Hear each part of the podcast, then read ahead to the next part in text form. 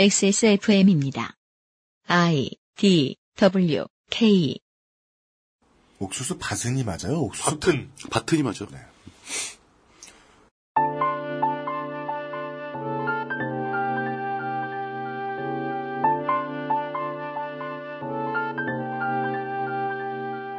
옥수수밭은 일대 관병식입니다는 이상이 산촌여정이라는 글에서 쓴 것이므로 다른 사람이 다시 쓸 수 없다. 옥수수밭은 군대 사열식이다 라든지 사열받고 있는 군대와 같은 옥수수밭이랑 등도 안 된다. 고교 교과서에 나와 있는 이야기입니다. 저작권은 우리를 올가매는 지옥일까요? 지켜야만 하는 재산일까요? 오늘의 히스테리 사건 파일 그것은 알기 싫다에서 알아봅니다.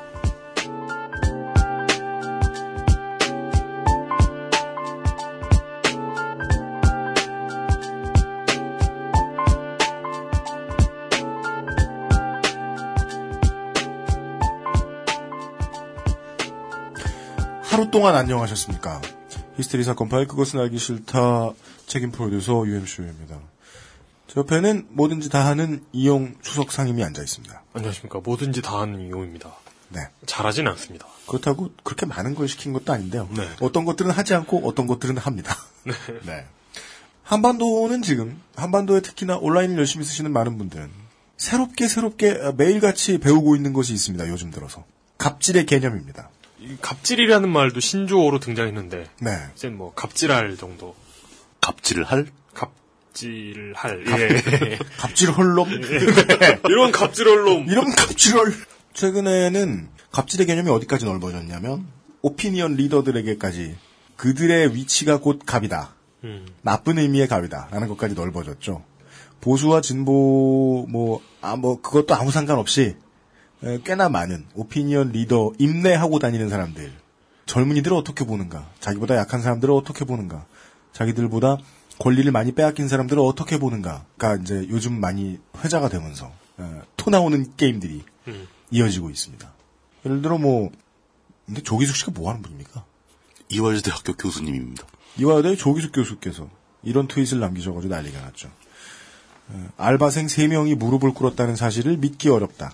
하루 일당 못 받을 각오로 당당히 부당함에 맞설 패기도 없는 젊음. 가난할수록 비굴하지 말고 자신을 소중히 여기면 좋겠다. 여기서 드러나는 두 가지 측면은 하나는 남일이기 때문에 막말하는 어른의 모습이고요. 또 하나는 저 사람들이 내가 알고 있는 무언가를 몰라서 내가 가지고 있는 용기를 가지고 있지 못해서 무릎을 꿇나 보다라는 이야기를 자신의 이야기를 사람들에게 퍼뜨릴 수 있는 권력을 가진 사람들이 흔히 착각하는 대중보다 자신이 우월하다고 믿는 멍청함입니다. 얼마 전에는 멕시코의 오아하카를 오악사카라고 불러서 이 사람이 실제로 여행을 다닌 것인지 의심을 오랫동안 받았던 여행가라고 불리우는 한비야 씨께서 꿈이 칠 급 공무원이라고 대답한 젊은이에게 뺨을 때렸다라는 말을 했던 것으로 실제로 때렸는지 모르겠습니다만은 것으로 난리가 난 적이 있었습니다. 자신의 목소리가 크게 들린다고 해서 자신이 대중을 가르친다 라고 생각할 만큼 멍청한 사람들이 하는 일들이 대중 앞에 나가서 말하는 일이 아니었으면 좋겠는데 대한민국은 계속 그런 모양입니다. 그래서 평론가의 개념을 해체하고자 하는 사람들이 많이 있는 거죠. 음. 시사평론가 물뚝심송상인 거 계속 앉아 계십니다. 아, 의견으로 해달라니까 자꾸. 시사 의견으로. 반성하세요. 오늘 누구 뺨 때리고 왔어? 네. 어, 저는 그 사람의 뺨을 때리지 않습니다. 그렇습니다. 뭐 사람들한테 함부로 뭐 너는 용기가 없냐 뭐 이런 얘기도 안 합니다. 네. 우리가 제일 용기 없고요. 예. 용기가 제일 아는 게 없고요. 용기는 제가 제일 없고 무서워서 사람 뺨 때릴 생각도 못 합니다. 네. 아, 근데 진짜 그 이런 하, 이런 소리 하는 걸 즐기는 사람들이 있죠. 삼십 대든 사십 대든 오십 대든 뭐 뭘 얼마나 배운 사람이든 자신의 영역에서 얼마나 많은 아카이브에 자기 이름을 넣은 사람이든 아무 상관없습니다. 대중이 자신보다 우월하다는 것을 알지 못하는 모든 이들이 꼰대라고 굳게 믿고 있습니다. 엑스에스에프엠의 그것은 알기 싫답니다. 오늘 순서 광고 듣고 시작하겠습니다. 이천십오 년 두 번째 금요일에 히스테리 사건 파일 그것은 알기 싫다는 에브리온 티비 다 따져봐도 결론은 아로니아진 스테픈 울프 제뉴인 레더, 왕초보의 무한실내 컴스테이션, 이 비즈니스 엘리트 필로비즈, 한 돈만 써본 사람은 없는 빅그린 헤어케어에서 도와주고 있습니다. 엑스에스에프엠입니다. 아로니아라는 게 이미 검증이 된 거겠지? 원산지 사람들은 사실 신경도 안 쓰는 거 아닐까? 육식을 많이 하는 사람들이니까 고혈압 예방에 좋다거나 체르노빌의 방사능 오염 생존자들 치료제 정도로 쓴다거나 그 정도는 돼야 믿고 먹지. 다 알아보셨나요? 다 사실입니다. 언제까지나 마지막 선택. 아로니아 진. 웹사이트와 모바일의 제작과 운영의 정답은 언제나 필로비즈. 필로비즈 닷 씨오 닷 케이알. 소개팅할 때 제일 잘 보이는 거? 화장은 어차피 과하게 하면 안 돼. 옷은 빨래만 했으면 되지. 인상을 기억하게 해주는 건 아무리 봐도 머릿결. 한번 찰랑 해주면 날 꽤 오래 기억하더라. 빅그린 투쓰리 약산성 헤어팩. 빅 그린. 설페이트 프리. 광고와 생활. 아, 이걸 그걸 읽으면 돼요. 투쓰리 샴푸 대용량 런칭 기념. 나머지도 읽으세요. 기념, 기념의 말투가 뭔가 좀. 투쓰리 샴푸 대용량 체험 기회를 잡아라. 식물 성분은 기본. 네, 약... 가격을 알렸다. 네. 식물 성분은 기본. 약산성의 빅그린 투쓰리 샴푸가 온 가족이 넉넉하게 사용할 수 있는 대용량 칠백 밀리리터를 출시했습니다. 네. 이젠 단위 읽는 것도 틀려. 칠백 밀리리터면 진짜 크네. 예. 예. 야, 이거, 이거 텍스트가 신기하다. 축하 부탁드린다고 써놨어요. 여기. 네, 그니까요. 예. 칠백 밀리리터를 출시하는 게 보통 일이 아닌가 봐요. 그런 거예요. 소비자에게 이래라 저래라 할 어, 정도로. 당신들은, 당신들은 나한테 축하를 해야만 할 것이야. 네. 민두모로 스테브, 스트레스 받는 남성. 민두모는 민감한 두피와 모발이래. 네. 그거는 전에 봤더니 디씨의 대머리 갤러리의 메인 그림이 맨, 그 민주노총 깃발에다가 네. 민두 머리 세 개, 머리 세 개가 있는데 그 머리 세 개 반짝이면서 미, 민두노총.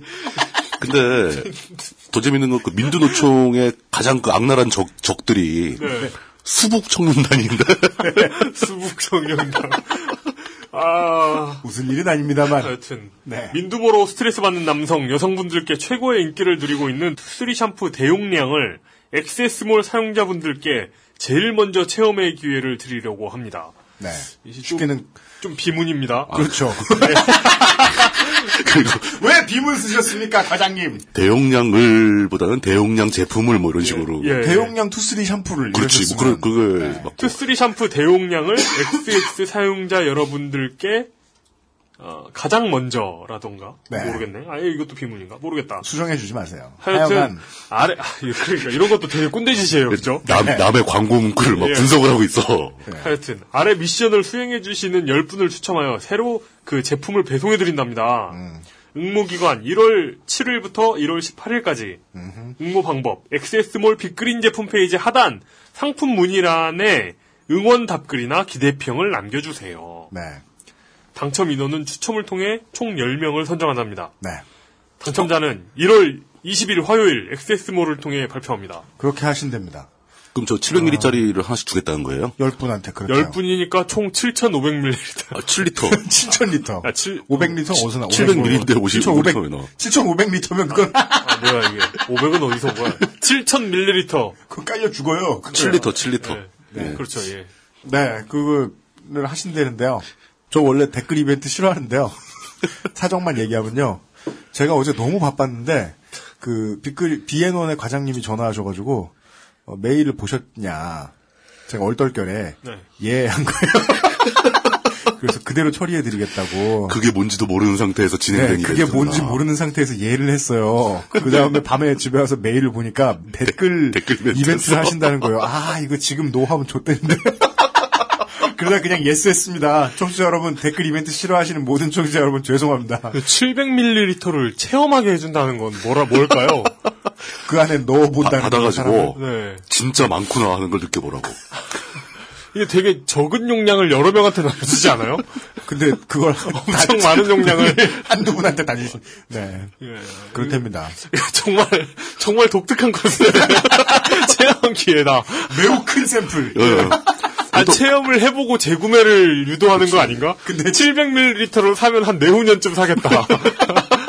아니요, 여자분들은 아, 그런가? 오래 안 걸릴 거예요. 진짜 상식적으로 이런 거 체험 뭐 이런 거 오십 밀리리터짜리 뭐 이런 거 오십 밀리리터, 예, 예. 아, 뭐 칠십 밀리리터짜리를 백 명한테 준다거나. 뭐, 뭐 그런 아, 그런 저희의 결론은 네. 이벤트의 패턴도 마음에 들지 않고 제품의 용량도 마음에 들지 않는다. 그, 카, 카피도 비문이고. 아, 너무 그렇지 좀 말라고. 네. 아, 다음부터는 똑바로 해보시죠. 네. 엑세스몰 댓글란에 가보십시오. 예. 아, 네. 이거 근데. 어, 참 특이하네요. 근데 이거 네. 있으면 좋죠. 이거, 그, 혼자 살 땐 몰랐는데 여자랑 같이 사니까. 와, 샴푸 진짜 장난 아니더라고. 전. 맞아요. 그, 그, 근데, 맞아요. 저도, 저도 슬그머니 댓글 이벤트 달아도 돼요? 저는 물뚝심송입니다. 이러지만 마세요! 아, 물뚝이라는 거만 안 밝히면 되는 거예요? 네. 아니, 아니지.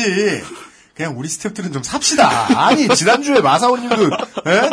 게장을 먹기 위해서 나와의 인연을 끊고 싶다더니. 자.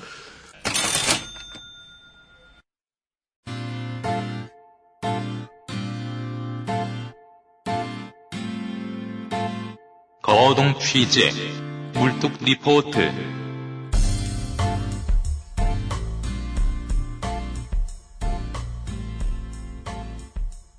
어, 일 년 만에 돌아온, 어, 물뚝 의견 시간입니다.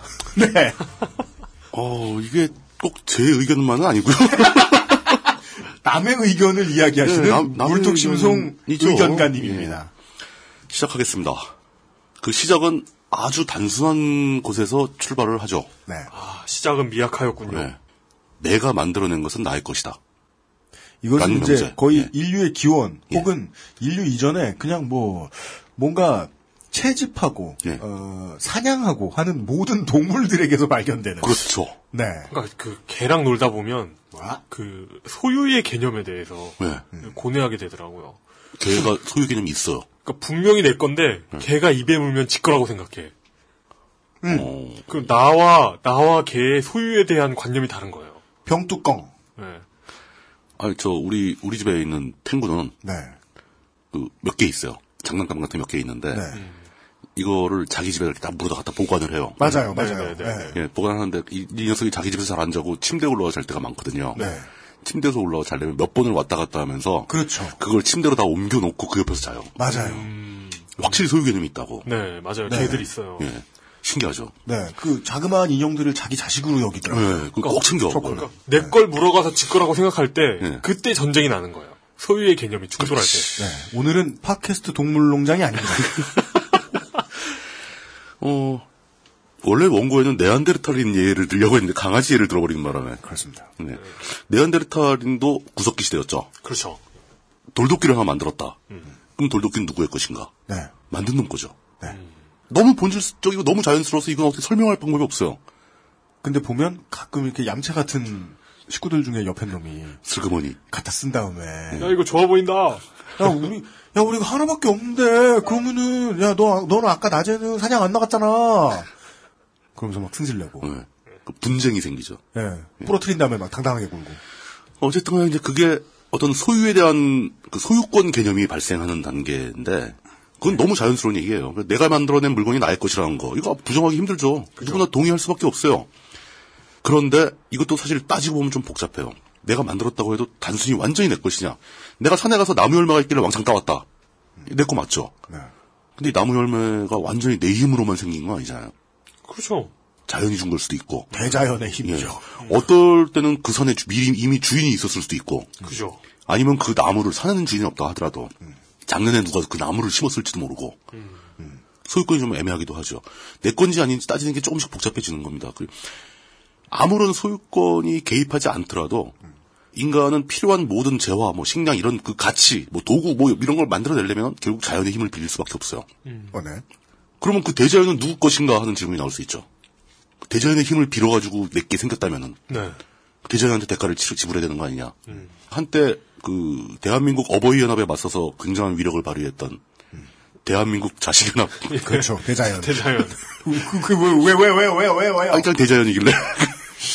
그럼 대자연은 대한민국 자식연합 총재일 거예요? 대자연 총재 요즘에 보니까 맨날 그저 건담 프라모델 조립하는 거 자랑하고. 네, 대자, 네. 그, 뭐, 대자연은 네, 전 총재님 네. 게 아닙니다. 예. 어쨌든 간에 사유재산 제도가 발생하고 도입되면서 발생한 이 소유권의 문제는 상당히 복잡합니다. 아, 그렇죠. 예. 예. 그 몇 년 지금도 전에, 복잡해요, 지금도. 몇 년 전에 그 스타크래프트 일 리그가 이제 요즘 다시 시작했지만 끝나기 전에 한국 e스포츠 협회와 블리자드가 한번 분쟁이 난 적이 있었죠. 아, 음. 기억납니다. 블리자드가 아, 네. 이제 리그를 개최하는 데 있어서의 로열티를 요구를 하기 시작했을 때 그렇죠. All right reserved. 라면서 그 e스포츠 협회의 답안이 워낙 황당했죠. 스타크래프트는 공공재다. 아, 아, 그게 한국에 잊혀지지 않을 공공재 드립. 아, 저는 아, 창피한 드립니다. 그 네. 한국 e스포츠 그 사람들이 좀 더 세련되게 대응했으면 정당성이 있다고 보거든요. 맞아요. 대응을 잘했으면 네. 그건 대중이 승리할 수 있었어요. 설득할 명분이 있었죠. 네. 그 정도면. 네. 어찌 보면 오늘 할 얘기는 이런 질문들에 대한 답이 될 수 있습니다. 예. 이 소유권 문제가 복잡해지는 것은 이제 뭐 소유권도 있고 소유권과 유사한 점유권도 있고. 아, 그죠. 예. 실제로 부동산도 점유권이 인정되는 경우가 있습니다. 네. 뭐 거기서 몇십 년 동안 살았다 뭐 이런 것도 네, 있고요. 네. 그다음에 또 이제 소유의 문제를 누구한테 빌려주는 거, 임대권과 임차권 문제가 또 생기기도 하고. 그렇죠. 뭐 이렇게 따지다 보면 굉장히 그 어떤 권리에 대한 문제니까 복잡한 법적 개념들이 등장하게 됩니다. 네. 근데 거기서 그나마 소유권은 실질적으로 어떤 형체가 있는 어떤 물건들이잖아요. 음. 그만큼 좀 낫죠. 부동산이 됐든 동산이 됐건. 동산은 뭐 일단 금액, 돈 문제가 되면 약간 추상적이지만 그죠. 실제로 어떤 사물이나 재화 같은 경우는 다 형체가 있으니까 좀 나은데 그 대상이, 소유의 대상이 어떤 생각이라면 어떨, 어떻게 되냐. 음. 아이디어다. 예, 아이디어다. 내가 실을 넣으면, 실을 넣어서 섬유를 만들어낼 수 있는 기계를 만들었습니다. 네. 이 기계에 대한 소유권은 소유권 문제죠. 그죠. 이 기계는 내 거야. 예, 이렇게. 그렇죠. 근데 이 기계를 만드는 방법은 어떻게 되냐. 음. 이 기계가 작동하는 방법. 음. 분명 기계는 내 거지만 그 기계를 만드는 방법은 옆에 사람이 그 기계를 만드는 과정을 쫙 지켜보다가 자기가 또 가서 똑같은 걸 만들 수도 있잖아요. 그죠. 예. 그럼 뭐 이 사람은 이 사람의 기계를 안 건드렸으니까 소유권 침해는 안 한 건데 음. 그 만드는 방법을 침해한 거잖아요. 음. 그럼 이 경우를 이 사람의 어떤 그 아이디어나 생각이나 방법에 대해서 소유권을 인정해 줘야 되느냐 말아야 되느냐 음. 이런 논쟁이 꽤 오래전에 생겼겠죠. 아니면 그런 아이디어 자체가 소유의 가부를 따질 수 있는 거냐. 그러니까 소유의 대상이 될 수 있느냐. 예. 예. 뭐 이런 문제들이 막 나오는데 문제는 처음에 그 아이디어를 생각해낸 사람은 굉장히 힘들었을 것이고 음. 그걸 옆에서 보고 베끼는 사람은 굉장히 편할 것이라는 이 차이가 생깁니다. 그렇습니다. 예. 둘 다 그걸 이용해서 뭘 만들 수 있겠지만 음. 만약에 이게 자유롭게 이 사람이 베껴서 만들 수 있게 된다면 처음 만든 사람은 좀 억울해지겠죠. 음. 허탈해지겠죠. 음. 뭔가 피해를 본 것 같은. 음. 실질적으로 피해 본 건 없어요. 이 사람이 잠재적인 이득을 피해를 보는 거죠. 어, 그렇죠. 잠재적인 이득에 대한 피해. 현실적으로는 피해 본 게 없잖아요. 음. 이 사람 물건을 뭐 뺏긴 것도 아니고 돈을 뺏긴 것도 아니니까. 예. 생각만 뺏긴 건데. 음. 근데 문제는 그렇게 해서 이 새로운 아이디어를 처음 생각해낸 사람들이 스스로 피해를 봤다고 생각을 하고 불쾌해진다면은 음. 사회적으로 봤을 때 누군가가 새로운 아이디어를 생각, 생각해내기 위한 고민을 하지 않게 될 것이라는 점입니다. 음. 그러니까 그걸 소유권으로 인정하느냐 인정하지 않느냐 네. 이걸 따지기 위해서 생각을 해보다 보니까 네. 그런 문제가 나오는 거죠. 개인의 문제가 아니라 사회적 관점이 문제가 돼요. 사회적 관점에서 누군가 획기적인 아이디어를 내서 그 아이디어에 의해서 무슨 새로운 발명품이 가동되고 그러면 사회 전체로 보면 굉장한 이득이 발생합니다. 네. 그렇죠. 예. 근데 그런 일을 아무도 안 하려고 한다면 개인한테 어떤 대가가 주어지지 않는다면 네. 나한테 아무 이득도 안 되는데 사회에 이득이 된다고 해서만 할 사람은 그렇게 많잖아요. 사회 전반적으로 그런 일을 안 하려고 든다는 거죠. 그렇습니다. 네. 일종의 봉사로 생각할 때니까. 잠시 뒤에 얘기가 나오겠습니다만은 뭐 간단한 예를 들 것 같으면 김치 냉장고를 최초로 만든 중소기업의 이름 기억이나 나시는지 모르겠습니다. 그러니까요. 지금 다 알만한 원래 백색 가전 회사들이 다 잡아먹었죠. 다 잡아먹었죠. 그래서 망했죠. 네. 아, 어, 진짜요? 거의 망한 걸로 저는 알고 있습니다. 어, 그럼 빌텍 아직 있을 거예요. 예, 이긴 어. 회사는 남았겠죠. 네. 근데 초기의 기세만큼 대기업으로 성장하지 못했잖아요. 네. 그 이 지적재산권을 인정하는 거 음. 특허죠. 그렇죠. 지금 얘기 나오는 게 예. 바로 특허에 대한 이야기인데. 그렇게 그 최초로 그 아이디어를 생각해낸 사람의 권리, 그 아이디어를 가질 수 있는, 소유할 수 있는 그 권리를 인정해 주기로 사회적으로 합의를 보게 됩니다. 네. 그 합의의 결과물이 특허권이죠. 특허권. 네. 이라는 개념, 특허권이라는 개념이 생긴 겁니다. 근데 우리가 살다 보면 특허권뿐 아니라 굉장히 비슷한 여러 가지 개념이 있잖아요. 음. 특허권이 있고, 보통 특허권은 이제 발명에 대해서 부여하는 거죠. 이 네. 특허권이 생기고 나서 예. 영국에서 산업혁명이 왔습니다. 그 얘기도 이따 할 건데. 아, 그래요? 이건, 이건 빼주세요. 미안. 아. 죄송. 발명에 대한 건 특허권이고, 예.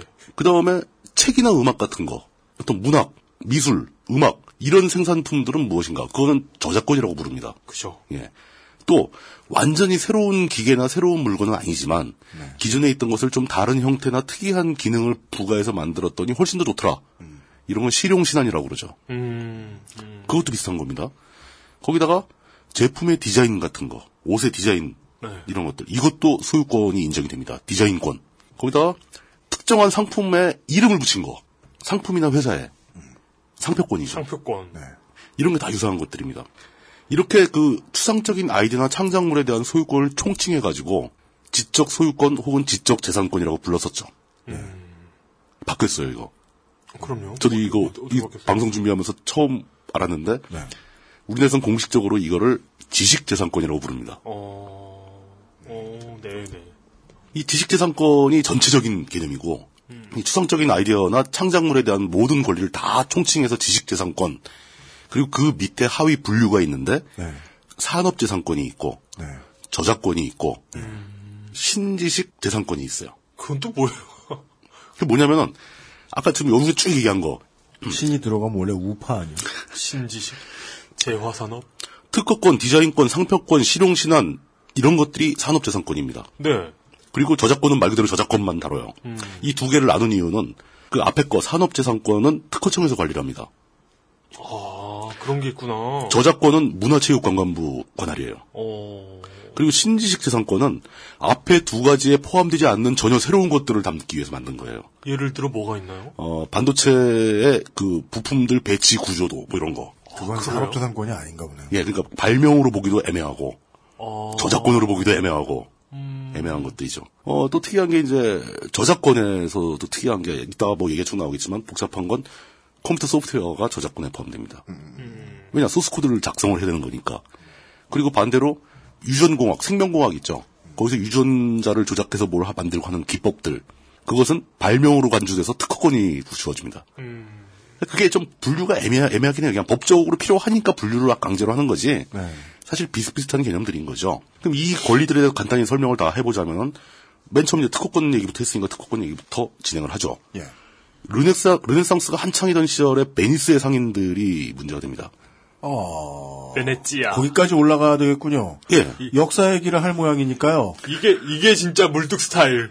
그렇죠. 아... 물, 물뚝 클래식. 네. 기기기기 결 중에 우리가 첫 번째 기를 듣고요. 예. 예. 두 번째 기를 광고 듣고 와서 듣겠습니다. 예. 엑스에스에프엠입니다. 안녕하세요. 숨기는 게 없는 조립 피씨 업체 컴스테이션의 이경식입니다. 저희 매장에는 말하는 법을 안 배웠나 싶을 정도로 과묵한 조용한 형제들이 일을 하고 있습니다. 조용한 형제들은 언제나 조용해서 호객도 못하고 조용히 일만 합니다. 처음에는 불만이었지만 정직하게 장사하고자 마음먹은 뒤로부터는 이 형제들이 우리 회사의 최고의 자산입니다. 용산 선인상가 이십일 동 일 층 백삼십 호 컴스테이션에 들르시면 말없이 될 때까지 수리만 하는 조용한 형제들의 서비스를 만나보실 수 있습니다. 컴스테이션은 조용한 형제들과 함께합니다. 잃어버리지도 더러워지지도 않는 그녀의 스마트폰. 그 비결은? 스테픈 울프 스마트폰 파우치. 충분히 고가를 지불하고도 만족하지 못한 그를 위한 지갑이 있다면? 스테픈 울프 한우 가죽 지갑. 스테픈 울프 Genuine Leather. 아, 그거 공지할 걸. 뭐요? 광고를 들으니까 생각나네요. 황야의 일이 공방이 현재 이전 중이래요. 그래가지고 엑스에스몰 닷 케이알에서요. 엑스에스몰 닷 케이알입니다. 엑스에스몰에서 구매하시면은 아마 황야의 일인님 혹은 다른 분들에게 전화를 받으실 수 있어요. 음. 배송이 좀 늦을 수도 있다고. 아, 생, 생산이 지연되는군요. 네, 공방 이전 중이랍니다. 어우, 너무 두려워하지 마시고요. 그렇습니다. 뭐 저 청취자의 가죽을 이용해서 가방을 만들지 않습니다. 언제나 걱정 마시고요.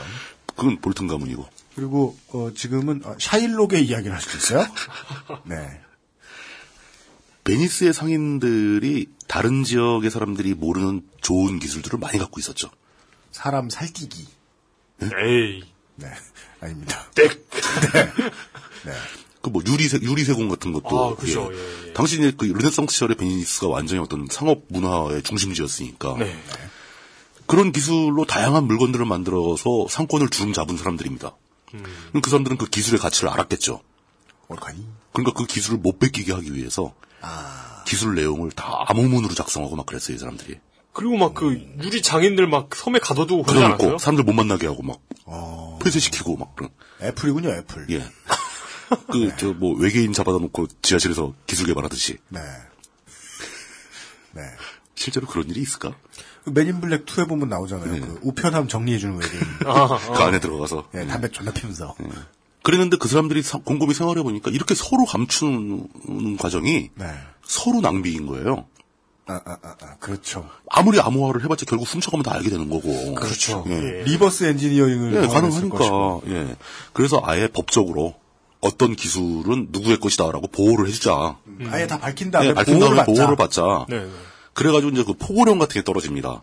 그게 천사백칠십사 년 세계 최초로 베니스 공국에서 특허법이 포고령이 떨어지는 거예요. 아, 그들은 네. 새로운 기술들을 막 찬란하게 막 개발하다 말고 네. 특허권도 개발해냈군요. 특허권을 개발한 거죠. 그런 개념을 네. 만들어버린 거죠. 네. 그 새롭고 창의적인 장치를 잠재적인 침해자로부터 이걸 뺏어갈지도 모르는 사람으로부터 보호하기 위해서 네. 그 기술을 국가에 신고합니다. 기술이나 장치를. 음. 그럼 국가는 십 년간 그 권리를 보호를 해요. 음. 십 년이 지나면 뺏겨도 된다. 어허. 기한을 잡은 거죠. 예. 무한정 줄 수는 없으니까. 예. 이게 베니스에서 만들어진 최초의 특허법이죠. 음. 사실 이때는 이제 성문법은 아니었어요. 업종이 없으니까. 발명될 만할 때 발명됐군요. 그 필요하니까. 예. 저 이거, 이거 피, 필요한 수정사항인지 모르겠는데 네, 네. 베니스는 공국이 아니라 공화국이었습니다. 그런가요? 네. 어. 어떻게 하지? 필요하죠. 응. 예. 네. 그, 베니스는 공국이 아니고 공화국이었습니다. 그렇습니다. 예. 네. 네. 그 다음에 바로 이어서 아 이제 최초로 성문법으로 작성된 특허법. 정인갑 씨가 좋아하는 나라는 조선 인, 민, 민주주의 인민공화국입니다. 네. 그 팔십오 년도상. 그렇습니다. 네. 어, 영국은 천육백이십삼 년에 아예 법조문을 만들어서 특허권을 보장을 하, 하기 시작합니다. 네. 아, 네. 당시의 상황이 유럽에서 영국이 기술력이 상당히 떨어지는 편이었어요. 그때 기술력을 가진 나라가 스위스 같은 나라들. 시계, 네, 네, 금속 가공. 네. 근데 그 영국에서 이 기술을 법적으로 보호하겠다고 발표를 하자마자 음. 그 스위스에서 기술자들이 무지하게 기술을 숨긴 거예요. 누가 베낄까 봐. 음. 그들이 영국에 와서 그 기술을 등록을 하면 법적으로 보호해준다는 얘기를 듣고 영국으로 몰려가요? 기술자가 대거 몰려옵니다. 어허. 보호할 뿐만 아니라 누가 뺏겨가도 나한테 돈을 주게 된다. 그러니까 예, 뺏기면 그놈 찾아가서 돈 달라고 그러면 된다. 어... 법적으로 그걸 보호해주는 거죠. 이것도 줄푸세가 생각나네요. 규제는 마음에 드는 규제가 있으면 기업들이 몰려간다. 아, 그럼요. 어, 그렇죠. 네. 좋은 규제를 하면 기업이 좋아하는 거죠. 네. 그래서 그 특허권을 사회적으로 인정해준다는 것이 그 사회에 발명을 촉진하고 새로운 기술이 모여들도록 권장하는 효과가 있다는 것이 최초로 입증돼버립니다, 현실로. 네, 그러게요. 그렇죠. 예. 네. 보호장치가 그, 적절하다. 예. 그 결과가 어느 정도 규모였냐면은 유럽 최초로 영국에서 산업혁명이 벌어지는 거죠. 그러니까 이게 영국의 특허법을 활용한, 초기에 활용한 대표적인 발명품이 증기기관인 거죠. 바로 그거죠. 아... 예. 제니 방적기. 그리고 영국 뭐 그런 입장, 거. 영국 네. 입장에서는 그냥 특허법 하나 만들었더니. 네. 갑자기 유럽 최고의 기술국가가 돼버린 거죠. 음. 독일에서는 영국을 또 따라합니다. 독일도 굉장히 좀 낙후한 상태였거든요, 당시에. 네. 독일은 막 분열돼 있다가 막 다시 합쳐지나 마냐 막 이러는 때니까. 네. 그렇죠. 원천적인 발명에 부여한 특허권 이외에 기존의 발명을 약간 수정해서 더 개량한, 그 개량해서 상품화할 수 있는 바로 그 실용신안의 네, 네. 최초 버전을 만들어냅니다, 독일은. 네. 그 특허도 만들고. 네. 어, 특허권을 영국을 따라하고 거기에다가 이제 하나 더 붙인 거죠. 어, 버전업을 하는군요. 예, 그 상업 상인들이나 기술자들한테 물어본 거죠. 음. 저게 이게 저 발명하고 똑같은 거냐? 아, 이건 내 건 좀 다른데 저거에 기초하고 있지만 더 좋은 거다. 음. 이걸 상품 만들면 뭐가 좀 다르다. 하면 실용신안. 이건 특허는 아니고 음. 이런 식으로 해주는 거죠. 매우 훌륭한 국가 비즈니스 모델이고. 어, 그럼요. 그 특허라는 게. 그러면서 독일도 그게 이제 기술 개발, 기술의 발전의 원년을 이루게 되는 거죠. 네. 사람들이 또 독일도 좋아하게 되고 기술자들이. 그리고 뭐 뭐니 뭐니 해도 이 특허 제도를 국가적 차원에서 가장 효율적이고 가장 광범위하게 잘 써먹은 나라는 바로 미국이에요. 음. 발명가들의 천국이죠. 음. 사실 아메리칸 드림도 네. 미국 어느 집 저 농가 같은 데 그 뒷구석 아니면 뭐 창고 안에 이런 데서 발명하는 사람들이 성공하는 걸 아메리칸 드림이라고 불렀던 게 거의 시초일 겁니다. 음. 그 나중에 이제 뭐 소프트웨어로 뭐 사과 회사 만들어서 돈 번 사람들 네. 이렇게 되지만 그때 흔적이 아직도 많이 남아있죠. 우리가 이름만 대면 알만한 발명가들, 주업이 발명가였던 사람 되게 많습니다. 네. 토마스 에디슨, 어... 라이트 형제. 이제야 드디어 토마스 에디슨이 논란의 대상이 되기 시작하겠습니다만. 그렇죠. 네. 꼭, 어, 어, 왜, 왜요? 지가 개발한 게 없다. 아... 아. 그, 그런 얘기 많이 나오죠. 네. 그, 라이벌도 있었고. 네. 근데 그거는 맞는 것 같은데, 제가 직접 가서 봤거든요. 네. 토마스 에디슨이 와플, 와플 굽는 어, 그... 틀을 만들었어요, 최초로. 아, 그래요? 예, 철판 두 개 해가지고 사이에 밀가루 넣게 돼 있는 거. 예전에 심슨에 그런 에피소드 있었는데, 갑자기 네. 그, 호머 심슨이 네. 발명가로 전업해요. 네. 그래가지고 에디슨을 보면서 난 저렇게 안 될 거야 좌절하고 있을 때 에디슨이 레오나르도 다빈치를 보면서 좌절하고 있었다는 걸 알게 되면서 용기를 얻게 되는. 심슨은 안 해본 게 없죠. 네, 안 해본 게 없고 네. 우주도 갔다 왔고 그 자동차도 만들어봤고 네. 예. 삼십 년 안 늙으니 뭐. 네. 그다음에 비행기를 만든 라이트 형제 어마어마하게 유명하죠. 그, 그라, 그레이엄 벨. 그레이엄 알렉산더. 예, 그레이엄 벨. 알렉산더 그레이엄 벨. 그리고 모르스 부호. 뚜뚜뚜뚜뚜 하는 거 맞는 모르스. 모르스. 예. 마르코니. 전신. 전신. 예. 아, 예. 예. 그리고 그 미국의 파운딩 파드였던 벤자민 프랭클린도 엄청난 발명가였습니다. 피레침. 피레침도 만들고 뭐 그 외에도 다수 여러 가지 만들었어요. 이런 사람들이 지금도 우리가 이름을 알 정도로 유명하게 대접받는 그런 사람들이고. 네. 거기서 한 걸음 더 나가면, 어, 아파트나 관공서, 또 높은 빌딩 가면 엘리베이터를 탈 때 엘리베이터 회사에 마크가 붙어 있죠. 그죠, 예. 거기에 보시면 오티스라는 이름 보신 적 많을 겁니다. 엘지 오티스라고 많이 돼 있죠. 합자 회사니까. 예. 예. 예. 그 오티스가 사람 이름이에요. 네. 엘리베이터를 최초로 만든 사람입니다. 아, 진짜요? 예. 오, 네. 아, 몰랐네. 창업자이자 발명가예요. 네. 그리고 자동차 업계의 전설 헨리 포드 역시 자동차에 대한 특허를 많이 가진 사람이고. 네. 가정에선 별로 안 쓰이는데 업소용 에어컨 보면은 많죠. 캐리어. 네. 캐리어. 이것도 에어컨 발명자 이름입니다. 창업자이자. 아, 진짜요? 예. 가정용도 있긴 있어요. 아, 그. 점유율이 좀 낮죠, 가정용은. 네. 그 인터셉터 나오는 그게 아니었고요. 사실은 캐리어도 발명하셨으니까. 예. 아이디어를 냈다? 어. 실용화가 안 되신 예. 분. 찰스 구디어. 네. 구디어, 타이어. 최초로 타이어의 원형을 만들어낸 사람입니다. 아, 진짜요? 예. 네. 그, 루바이 스트라우스. 스트라우스 씨. 청바지 회사. 어. 리바이스. 어, 리바이스. 예. 리바이스. 이 사람도 발명가죠. 그 이런 사람들이 최초에 발명을 해가지고 창업한 기업들이 지금도 대기업으로 남아있을 정도로. 네. 어, 필립스. 예, 뭐 필립스 그렇죠. 십자 드라이버. 네. 그다음에 뭐 아이들 가르칠 때 많이 나오는 그 철조망 발명의 이야기. 네. 아, 예, 예. 뭐 그런 것도 미국은 그런 걸 굉장히 권장하는 거죠 사회적으로. 음. 네. 우리 사회가 후발주자로서 유럽 유럽 국가를 상대하려면은 네. 우리가 노력해야 될 것은 아이디어와 새로운 기술이다. 네. 라고 그걸 사회적으로 굉장히 강조를 한 거죠. 네. 결국 미국이 세계를 지배할 정도로 그 강대한 나라가 됐던 배경에 이 영향도 분명히 있을 거라는 게 제 생각입니다. 떨렁 네. 이삼백 년짜리 그렇죠. 어떤 네. 문화 코드인데 이것이 나오자마자 고전이 되도록 스타트업이 고전이 되도록 그러니까 순식간에 예, 순식간에 발, 발전해버린 거죠. 네. 이렇듯이 사회가 특허권을 인정하고 보호해준다는 것 굉장히 실용적이고 유익한 일입니다. 예, 그래 보입니다. 예, 근데 문제는 특허권은 그 사실 뭐 인권 같은 인권도 물론 이제 투쟁을 통해서 뭐 쌓아 올린 권리긴 하지만 네. 특허권은 본질적인 권리는 아니라는 거죠. 무슨 얘기냐면 예. 사회의 이익, 즉 공익을 위해서 사회적으로 합의해서 만들어준 사람들이 만들어낸 개념인 거예요.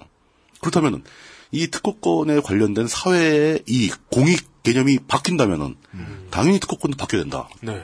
라는 거죠. 특허권은 뭐 그냥 진짜 뭐 태초부터 있었던 그런 권리는 아니라는 거예요. 음. 만든 지도 얼마 안 되죠. 천사백 년 잡아봤자 오백 년. 뭐 그다음에 실제로 막 활용되기 시작하면 이삼백 년. 음. 이거밖에 안 된 역사 짧은 개념이에요. 음. 근데 이 특허권이라는 개념이 현대사회에 와서 아주 애물단지가 돼버렸죠. 그 뉴스에 뭐 맨날 나오죠. 애플하고 삼성 간의 특허 싸움. 도대체 그 사람들이 뭘 가지고 특허 전쟁을 하고 있는 건지 잘 이해를 못할 정도예요. 네. 흔히 이제 사람들이 예. 비웃기 쉽게 짧게 이야기하면 예. 공면 모서리 싸움. 그러니까. 근데 그게 사실은 그렇지 않고 아주 현란한 법적 논쟁이잖아요. 이게. 네, 네. 그, 그 그렇게 단순하지가 않더라고요. 예, 단순한 싸움이 아니에요. 예. 예. 예. 예. 들어가 보면 어, 왠지 이렇게 막 나도 모르게 둘 중에 하나의 편을 들게 돼. 그래가지고 막 그 계속 듣다 보면 그냥 아 그냥 사이좋게 지내지. 그랬다가 또 상대편 편을 들게 돼. 예. 저, 예. 저는 그런 거 막 자료를 읽어보다가 갑자기 그 생각이 드는 거죠. 아 여기선 빨리 피해야 된다. 그죠, 그죠. 나가야 된다. 자리를 뜨자. 이건 접자. 뭐, 뭐 이렇게 생각이 들더라고요. 그뿐 아니라 대기업들 간의 싸움뿐 아니라 새로운 아이디어를 가지고 신제품을 만들어내는 기업을 창업하려는 사람들이 실제로 신경 써야 할 기술 개발이나 뭐 어떤 제품 개발에 쓰는 신경보다 혹시 이 제품이 기존에 있던 다른 특허에 걸리지는 않는지 음. 그거 검색해봐야 되고 네. 또 이걸 어떤 식으로 특허를 출원해야 이 제품에 대한 내 권리를 보호받을 수 있는지 네. 맨날 변리사 변호사하고 만나서 법적인 얘기 하나로 시간 다 보냅니다. 그 샘플링 시대 이후에 작곡가들이 많이 겪고 있는 병폐이기도 그렇죠. 합니다. 그렇죠. 기존의 음악 다 뒤져봐야 되는 예. 그런 거죠. 어, 그렇군요. 새로운 것 없는 시대가 도래했다라고 생각하게 됩니다. 예. 근데 그럼에도 불구하고 그렇게 해서 뭔가 좀 장사가 된다 싶으면 어디선가 튀어나와서 찾지도 못했던 특허를 들고 와서 누군가 막 삥을 뜯으려고 그러죠. 음. 공면 모서리 안 보이냐. 그러면서 그 상대가 나보다 약한 사람 같으면 좀 그나마 나은데 이제 업계 최강자가 나타나가지고 음. 탈탈 털죠. 네.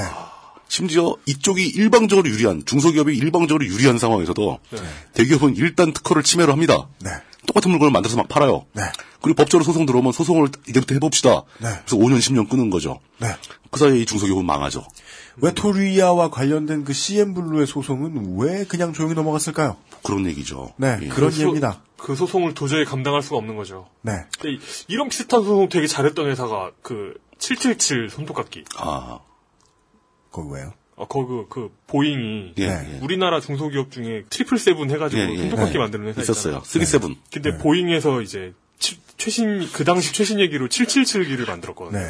그래서 칠칠칠을 특허 걸었어요. 그래가지고 대충 이렇게 같이 화해하고 이렇게 위아더 월드 하면서 끝낸 걸로 알고 있는데. 음. 그래요. 손톱깎이 회사하고 보잉하고. 네. 음.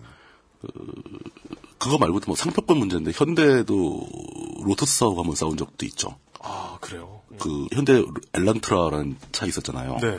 그거 로터스의 엘란이라는 그 스포츠카 아. 하고 문제되다 결국은 그 엘란을 기아에서 생산을 했었죠. 그렇죠. 네. 그렇죠. 네. 네.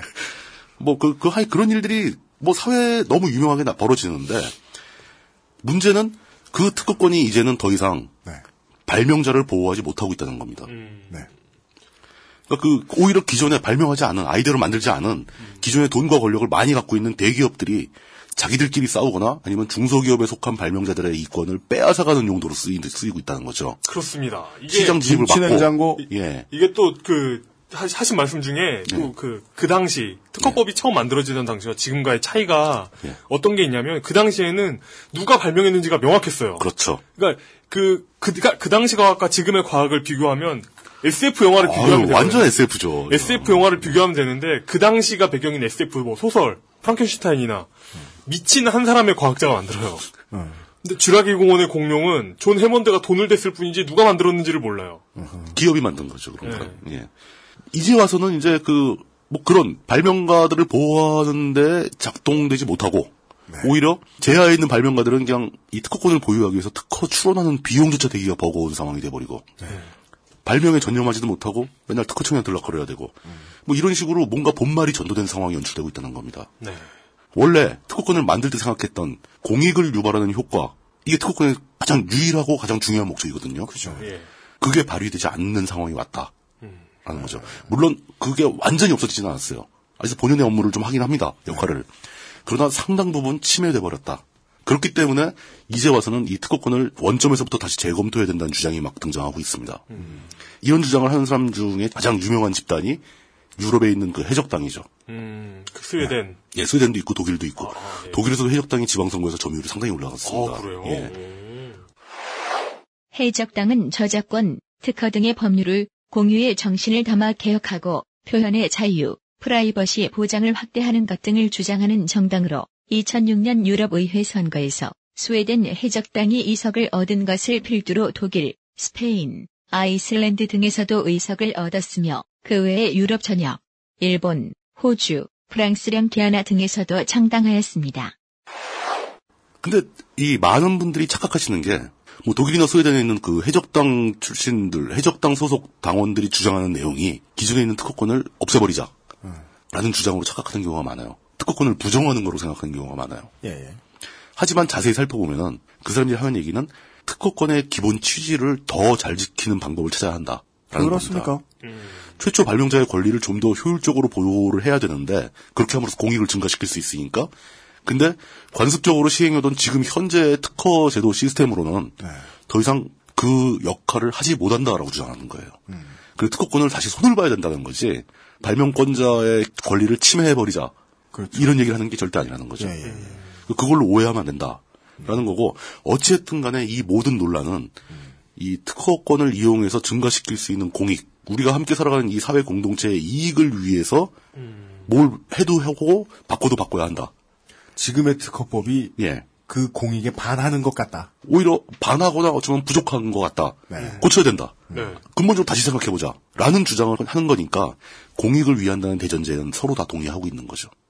우리 사회의 많은 그 논란과 갈등이 그렇죠. 그런 거죠. 사람들이 완전히 상반된 주장을 하고 있는데 결론은 공익을 위하려면 그렇죠. 그 방법을 서로 달리하는 것뿐이죠. 진주의료원 폐쇄. 그게 문제예요. 네. 네.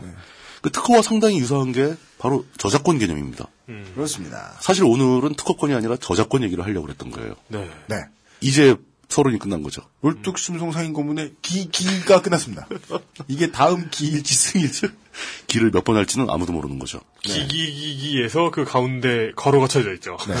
아, 당장 배송이 되지 않을 것으로 예상되고 있는 황야의 일이 광고를 들으시고 와서 다시 얘기 나눠보도록 하겠습니다. 엑스에스에프엠입니다. 대형 서점 문구 코너에서 산 그녀의 최고급 다이어리가 갑자기 초라해 보인다면? 스테픈 울프 빈티지 다이어리.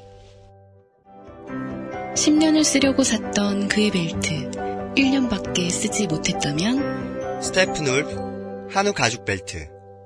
스테픈 울프 Genuine Leather. 아이티 파트너를 찾는 기업은 궁금한 것이 많습니다. 효율적인 아이티 전략은 무엇인지, 웹과 모바일은 어떻게 제작해야 하는지, 운영 중인 웹사이트는 어떻게 관리해야 하는지. 필로비즈를 만나보세요. 구십오 년부터 다양한 플랫폼으로 여러 나라에서 웹 한 길만을 걸어온 경험과 노하우로 이제 여러분의 비즈니스를 함께 고민합니다. 웹과 아이티에 대한 고민이 있으시다면 필로비즈를 떠올려주세요. 당신의 고민이 저희의 일상입니다. 오리지널 코너 중에 하나죠. 물뚝심송의 기기기결. 네. 아, 근데 자세히 보면 기승전결 되게 되니까. 저는 자세히 봐요. 저는 편집을 하잖아요. 그래서 오 이거 나름 기승전결인데 이렇게 생각해서 내놓으면 청취자분들은 자요. 기기기기기. 그게 그 다음 다음 장면에 대한 네. 예측이 전혀 안 되기 때문에. 그러니까 이게 기승전결로 가고 있다는 걸 잘 모르겠는 거예요. 제가 제가 이 스토리에다 못 넣는 게. 네. 이 전개와 갈등을 못 넣어요. 갈등이 없으니까 기승전결이 안 되는 거지. 물뚱님의 가장 큰 단점이요. 갈등이 네. 없어요. 갈등이 없잖아. 일사천리로 그냥 쫙 가잖아. 기결. 그러니까 마사오님. 기결. 마사오님만 하더라도 어이. 본인이 자기 내면에서 계속 갈등해요. 그러니까. 나 아까 네. 이 말 했나? 기승 기승 기승? 아, 아 여기서 이걸 아니야 이건 나중에 하고. 마사오 취재반, 그 기동 취재반장은 네. 최소한 가끔 뜬금없이 반전이라도 넣자. 맞아요. 막판에 추적도 하고 어, 네. 다 틀렸어. 막 이런 거.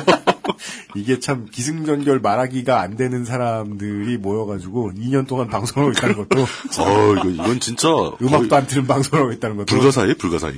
예. 불가사의한 지적재산권에 대한 예. 이야기를 이어가고 있습니다. 지식재산권으로 바뀌었다니까요. 네. 예. 저작권의 시작은 책이죠, 책. 책. 거의, 거의 책이 기본입니다. 책에 들어있는 건 텍스트죠. 음. 텍스트가 등장하기 이전 시대에는 모든 지식은 구술로 전수가 됐습니다. 말로.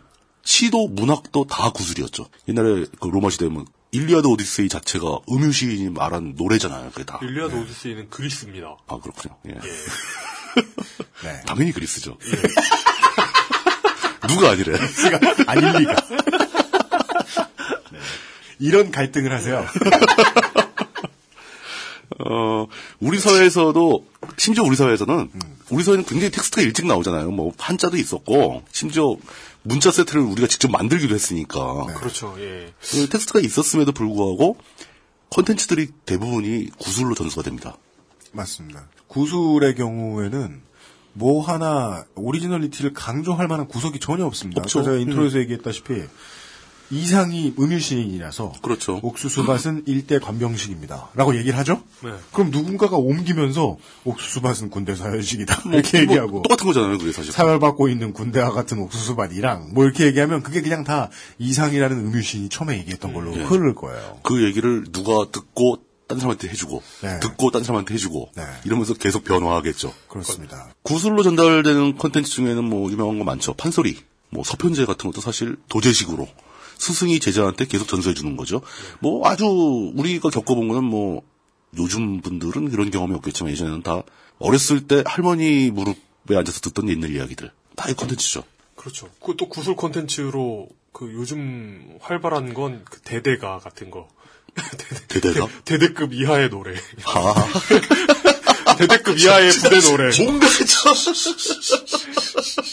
아, 중대가 연대가 아유, 중대가, 중대가 소대가 뭐 사단가 이런 건 제대로 된 음원도 어, 있는데 사단가는 저 작곡가가 작곡한 거예요. 그죠? 근데 뭐 대대, 대대가, 대대가 뭐 이런 거 이런 건 아 음유시인인 대대장이 노래하면 따라하는 걸로 그, 그래가지고 그 저녁 연도에 따라서 다 다르게 부르고 가사만 갖고 가사만 갖고 음은 틀려. 네.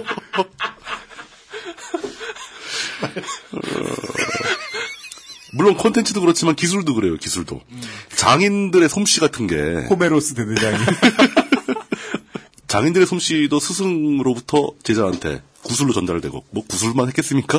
장인들의 기술은 대부분 폭력을 동반해서 전달 전달이 되겠죠. 네, 길들한 그런 네. 것입니다. 그리고 뭐 음식 만드는 방법 같은 거, 레시피 이런 것도 다 네. 대를 이어가면서 구술로 전수가 되죠. 그 입에서 입으로 전달되는 지식들이 인류의 문명의 대부분을 차지하고 있던 그 시절. 구술시대에는 이런 콘텐츠들을 도대체 누가 가진 것이냐를 따질 이유도 없었고 따질 수도 없었어요. 네. 아, 그렇죠. 그러니까 인류라는 전체 공동체의 것이었던 거죠. 음. 네. 그러니까 우리 사회에서도 뭐 메주를 담근, 담는 법, 음. 만드는 네. 법, 간장, 장 담그는 법, 네. 네. 이런 거 다 구술로 전달, 전달이 내려오는데 그게 특별히 누구의 것인지는 아무도 모르잖아요. 음. 네. 그걸로 인해서 자본 가치를 늘릴 수 있는 시스템이 돼 있었어야 그렇죠. 특허가 필요했겠죠. 그런 것도 전혀 없는 그렇죠. 상태에서. 음. 근데 이 저작권 개념은 텍스트가 등장한 다음에 시작됩니다. 음. 텍스트가 등장하더라도 네. 텍스트를 손으로 써야 했던 시절에는 등장을 못해요. 우리나라에서는 주로 다 붓으로 썼죠. 네. 뭐 그렇죠. 서양에서 뭐 펜을 썼거나 어쨌거나 하더라도 네. 이 붓으로 써야 하는 시대는 역시 또 이 콘텐츠에 대해서도 크게 소유권의 문제가 대두되지 않아요. 왜냐하면 네. 복사본을 만드는 것도 창작하는 것만큼의 고통이 들어가요. 노동력과 예. 그걸 이제 필사라고 그러는데 그리고 네. 오타마다 특허권을 새로 신청하고 필사하는 과정에서 이게 그 에러도 많이 나요. 네, 그렇죠. 네. 그 난중일기도 네. 필사본이 막 틀려, 틀려 내용이. 그렇습니다. 예, 특히나 뭐 이렇게 음. 야한 소설. 이런 건 필사하던 사람이 흥분하면 막 내용 바꾸고 막 내용이 추가되기도 하고 그렇죠. 어떤 건 네. 내용이 빠지기도 하고 맞습니다. 그게 한나라 네. 때 그 진시황이 불태운 그 분서갱이 이후에 네. 이제 원본을 되살려야 되잖아요. 네. 기억으로 되살리는 거죠. 그러니까 아, 기억과 아, 숨겨둔 책 이런 것을 다 비교해 보는데 네. 같은 게 하나도 없는 거야. 그렇죠. 하여간 네. 특허 필요 없던 시절에 특허 필요 없던 이유. 그렇죠. 네. 네. 그 정약용 같은 사람들이 거의 책 자판기라고 할 수 있는데 아... 루베 가서 책을 무지하게 썼죠. 저, 제가 보기에는 정약용의 저서의 양을 봤을 때 음. 일반인이 그걸 필사하는 것에도 인생이 부족할 정도예요. 음. 그 사람은 생각 안 하고 계속 쓰기만 했나 봐요. 그게 그 자기가 쓰고 읽어보긴 했을까? 그 사람들이 가장 그 투팍 샤커에 대해서 예. 미스테리하게 생각하는 부분 중에 하나인데 우리나라 스물일곱에 간 양반인데 예. 스물일곱에 갈 때까지도 음반이 많이 나왔는데 네. 가신 후에도 음반이 지금까지 계속 나오죠. 그건 뭐 유작이에요? 본인이 투어 다닐 때 빼고는 무조건 골방에 틀어박혀서 작업만 했다라고 나오는데 어이구야. 아무리 그렇게 했어도 그렇죠. 또 이 랩은 또 가사가 다른 장르보다 몇 배가 많단 말이에요. 몇 갑절이 많단 말이에요. 가사도 음. 많고 더 힘들잖아요. 쓰기도. 예. 음. 근데 죽도록 해놓 그러니까 이게 그냥 과로로 죽은 거 아니야? 사실은 총, 총 때문에 죽은 게 아니고 싶을 정도로 다른 사람들은 자기 인생을 걸고 죽을 때까지 랩을 해도 안 나올 분량이 나오거든요. 음. 아이고야. 얼마를 숨겨놓은 건가 대체. 그러니까 현대 프랑스의 미셸 푸코도 그렇죠. 어, 그렇죠. 그러니까 이 다작하는 사람들이 있죠. 예, 예. 정약용의 저서의 넓이를 생각하면 그렇죠. 넓고 깊잖아요. 보고 있으면. 그게 어떻게 가능한지 가능할까요, 그게? 어, 제가 깊은 건 모르지만 넓은 건 좀 하잖아요. 네. 불가능해요. 어떻게 그게 가능하냐고 물어봤더니 불가능하다는 답이. 불가능한 걸 한 거예요, 그 사람은. 두 명인가? 아, 그러니까 이 정약용이 팀이 팀 정약용. 정약, 정약용이나 이 세종처럼 예. 이 덕질로 세상을 크게 바꾼 인물들이 해놓은 걸 보면 그렇죠. 예, 불가사의하게 많죠. 아, 일반인들한테 불가능한 일이에요. 음, 그 근데 그가 진우션처럼 정약과 용이 합쳐서.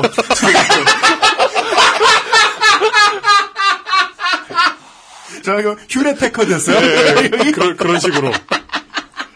베스킨 라빈스 이런 거죠. 정과 약용이라 네. 정약과 용이에요? 아니, 분량으로 보면 정과 약과 용일 수도 있지. 가능하지, 그것도 가능해. 네. 아, 목 아픈데. 아이고. 정약용 진, 진우션설. 그 그 책을, 그 정약용이 만든 그 책을 보고 싶은 사람은, 그 지식을 갖고 싶은 사람은 그걸 일일이 필사를 했어야 되는 겁니다. 네. 필사하는 과정이 고통스럽죠. 힘들죠. 네. 필사하다 보면 그 내용 다 알게 돼요. 아, 예, 그렇죠. 예. 네. 그 필사에 관련된 얘기는 또 단재 신채호 선생이 뭐 비가 내리는 밤중에 비를 피하기 위해 어떤 집에 들어갔다가 네. 하룻밤만 묵어가겠어 이러는데 그 집 골방에서 희귀한 책을 발견한 거예요. 수십 권을. 네. 그걸 밤새도록 읽고 음. 아침에 비가 그치고 날이 개자마자 네. 잊어버릴까 봐 집으로 달려가서 외워서 필사를 해서 다 썼답니다. 음. 암기왕. 뭐, 암기왕. 구라. 혼이 담긴 구라. 말도 안 돼. 아, 필, 필사를 다 했는데 예. 반 이상이 틀려. 요약본 뭐 이런 거. 어, 어제 내가 읽은 건 분명히 이백 장이었는데. 아, 그러면은 제목은 똑같이 하고 그 앞에 청소년을 위한 일장이에요. 고삼 수험생을 위한. 예, 예, 그렇죠. 아니, 좀 짧은 알기 쉬운. 예, 맞아, 맞아. 이런 사회에서는 컨텐츠들에 대한 소유권이 아직 개인한테 귀속된 게 아니죠. 네. 그 사람이 자기 책을 썼는데 누가 와서 필사라고 있으면 너 필사하는 값 내고 가져가라. 뭐, 뭐 이런 이런 거 아니잖아요. 네. 안 보여줄 수는 있지만 보여준다고 해서 그 대가를 생각하고 이러진 않아요. 소유권은 생각하진 않습니다. 네. 그러고 보면 고대의 책이란 정말 엄청난 거. 굉장한 거였죠. 어. 네. 중세 쪽 서구에서는 네. 책에 접근할 수 있는 사람조차 엄격히 제한됐어요. 아, 저 그래서 이제야 답할 수 있어요. 네. 제가 물론 가끔 틀립니다만 네. 제가 무슨 얘기가 나왔는 게 몇 회인지 동물적으로 바로 기억할 수 있을 때는요. 그거 누가 물어보더라. 편집했기 때문이에요, 제가. 그럼요. 수도 없이 들었으니까. 편집은 필사의 과정과 비슷하거든요. 그것보다 더 힘들지 않을까? 했던 이야기를 그 이야기한 사람보다 자세히 들어요. 그래서 어쩔 수 없어요. 기억합니다. 네. 저는 기억을 못하잖아요. 그게 네. 이 필사라는 과정이 네. 얼마나 말도 안 되는 과정인지를 그냥 맛만 보시려면 어, 책을 한번 타이핑해 보시면 그걸 왜? 맞아요. 제가 네. 그 얼마 전에 산 버트런드 러셀의 책을 네. 저희 측근 중에 한 명인 필독 씨께서 집어가가지고 안 돌려줬어요. 아, 진짜? 새로, 새로 샀거든요? 새로 샀는데, 새로 샀는데, 네. 이, 이 책이 인기가 많아가지고 사람들이 보면 자꾸 이렇게 집어가서 어. 언젠가부터 타이핑을 하기 시작했어요. 시간 날 때마다. 아, 진짜? 예. 네. 현대적인 필사를 어. 시도하고 있네. 예. 네. 근데 지금 이 년째 했는데, 한 삼십 페이지 했나? 잠도 엄청 잘 와요. 시간 날 때마다 해도. 어, 한때. 소설책 같은 거를 타이핑해가지고 공유하는 친구들이 있었어요. 음... 맞아요. 예. 근데 요즘은 그거 다 없어지고, 음. 스캔을 떠서 오씨알로 돌리죠. 그렇죠. 네. 예. 그게 타이핑보다 훨씬 빠르죠. 네. 그리고 타이핑은 오타만 검사하면 되니까. 맞습니다. 그 돌아다니는 공유되는 책들 보면은 대부분 오타투성이죠. 그렇죠. 그렇죠. 그게 오씨알 에러예요, 다. 그, 네. 그 이집트의 그 대도서관이 있었잖아요. 예. 그레이트 라이브러리가 있, 있었는데, 그 당시에 그 대도서관은 배가 교역을 하러 오잖아요. 이집트에 네. 뭐 예. 교역할 게 많으니까. 음. 네. 그래가지고 교역을 하러 오면 그 배를 탈탈 털어요.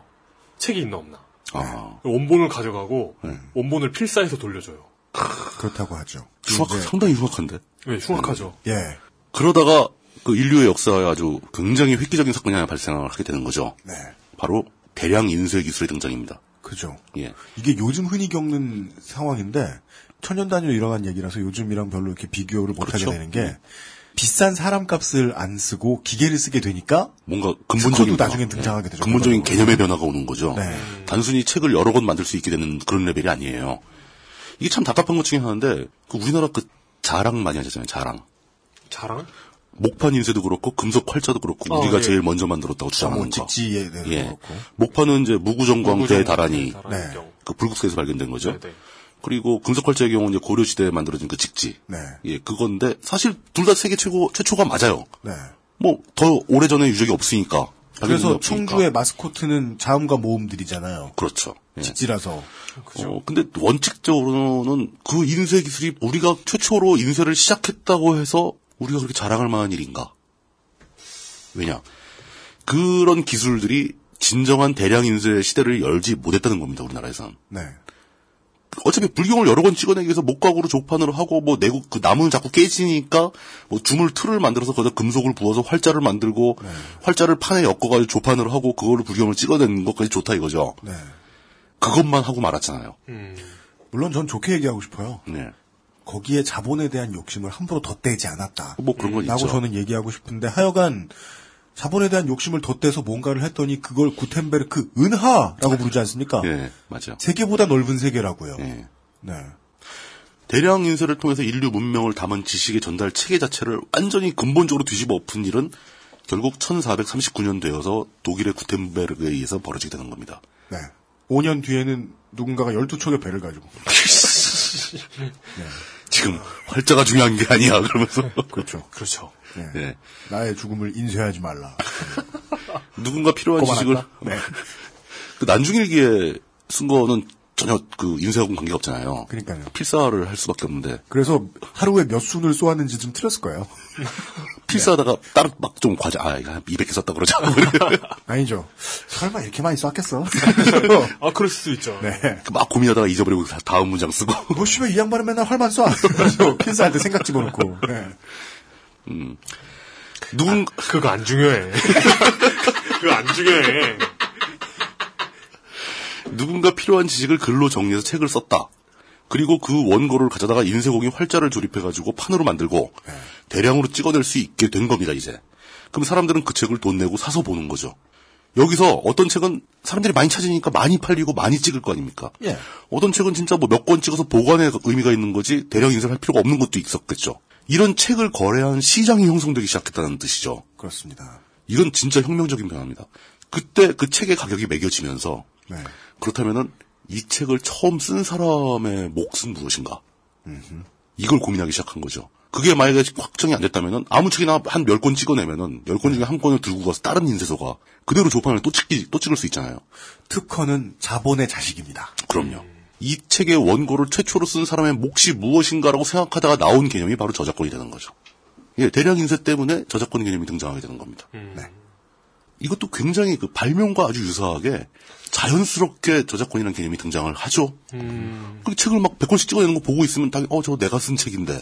막 내 권리가 있는데. 내가 쓴 책을 그 인쇄해가지고 한 천 권을 팔고 있어. 나도 네, 모르게. 네. 그럼 열받죠. 당연히 열받죠. 네. 만약에 자본주의가 혹은 네. 인쇄기술이 기원전부터 발달을 해 있었다. 네.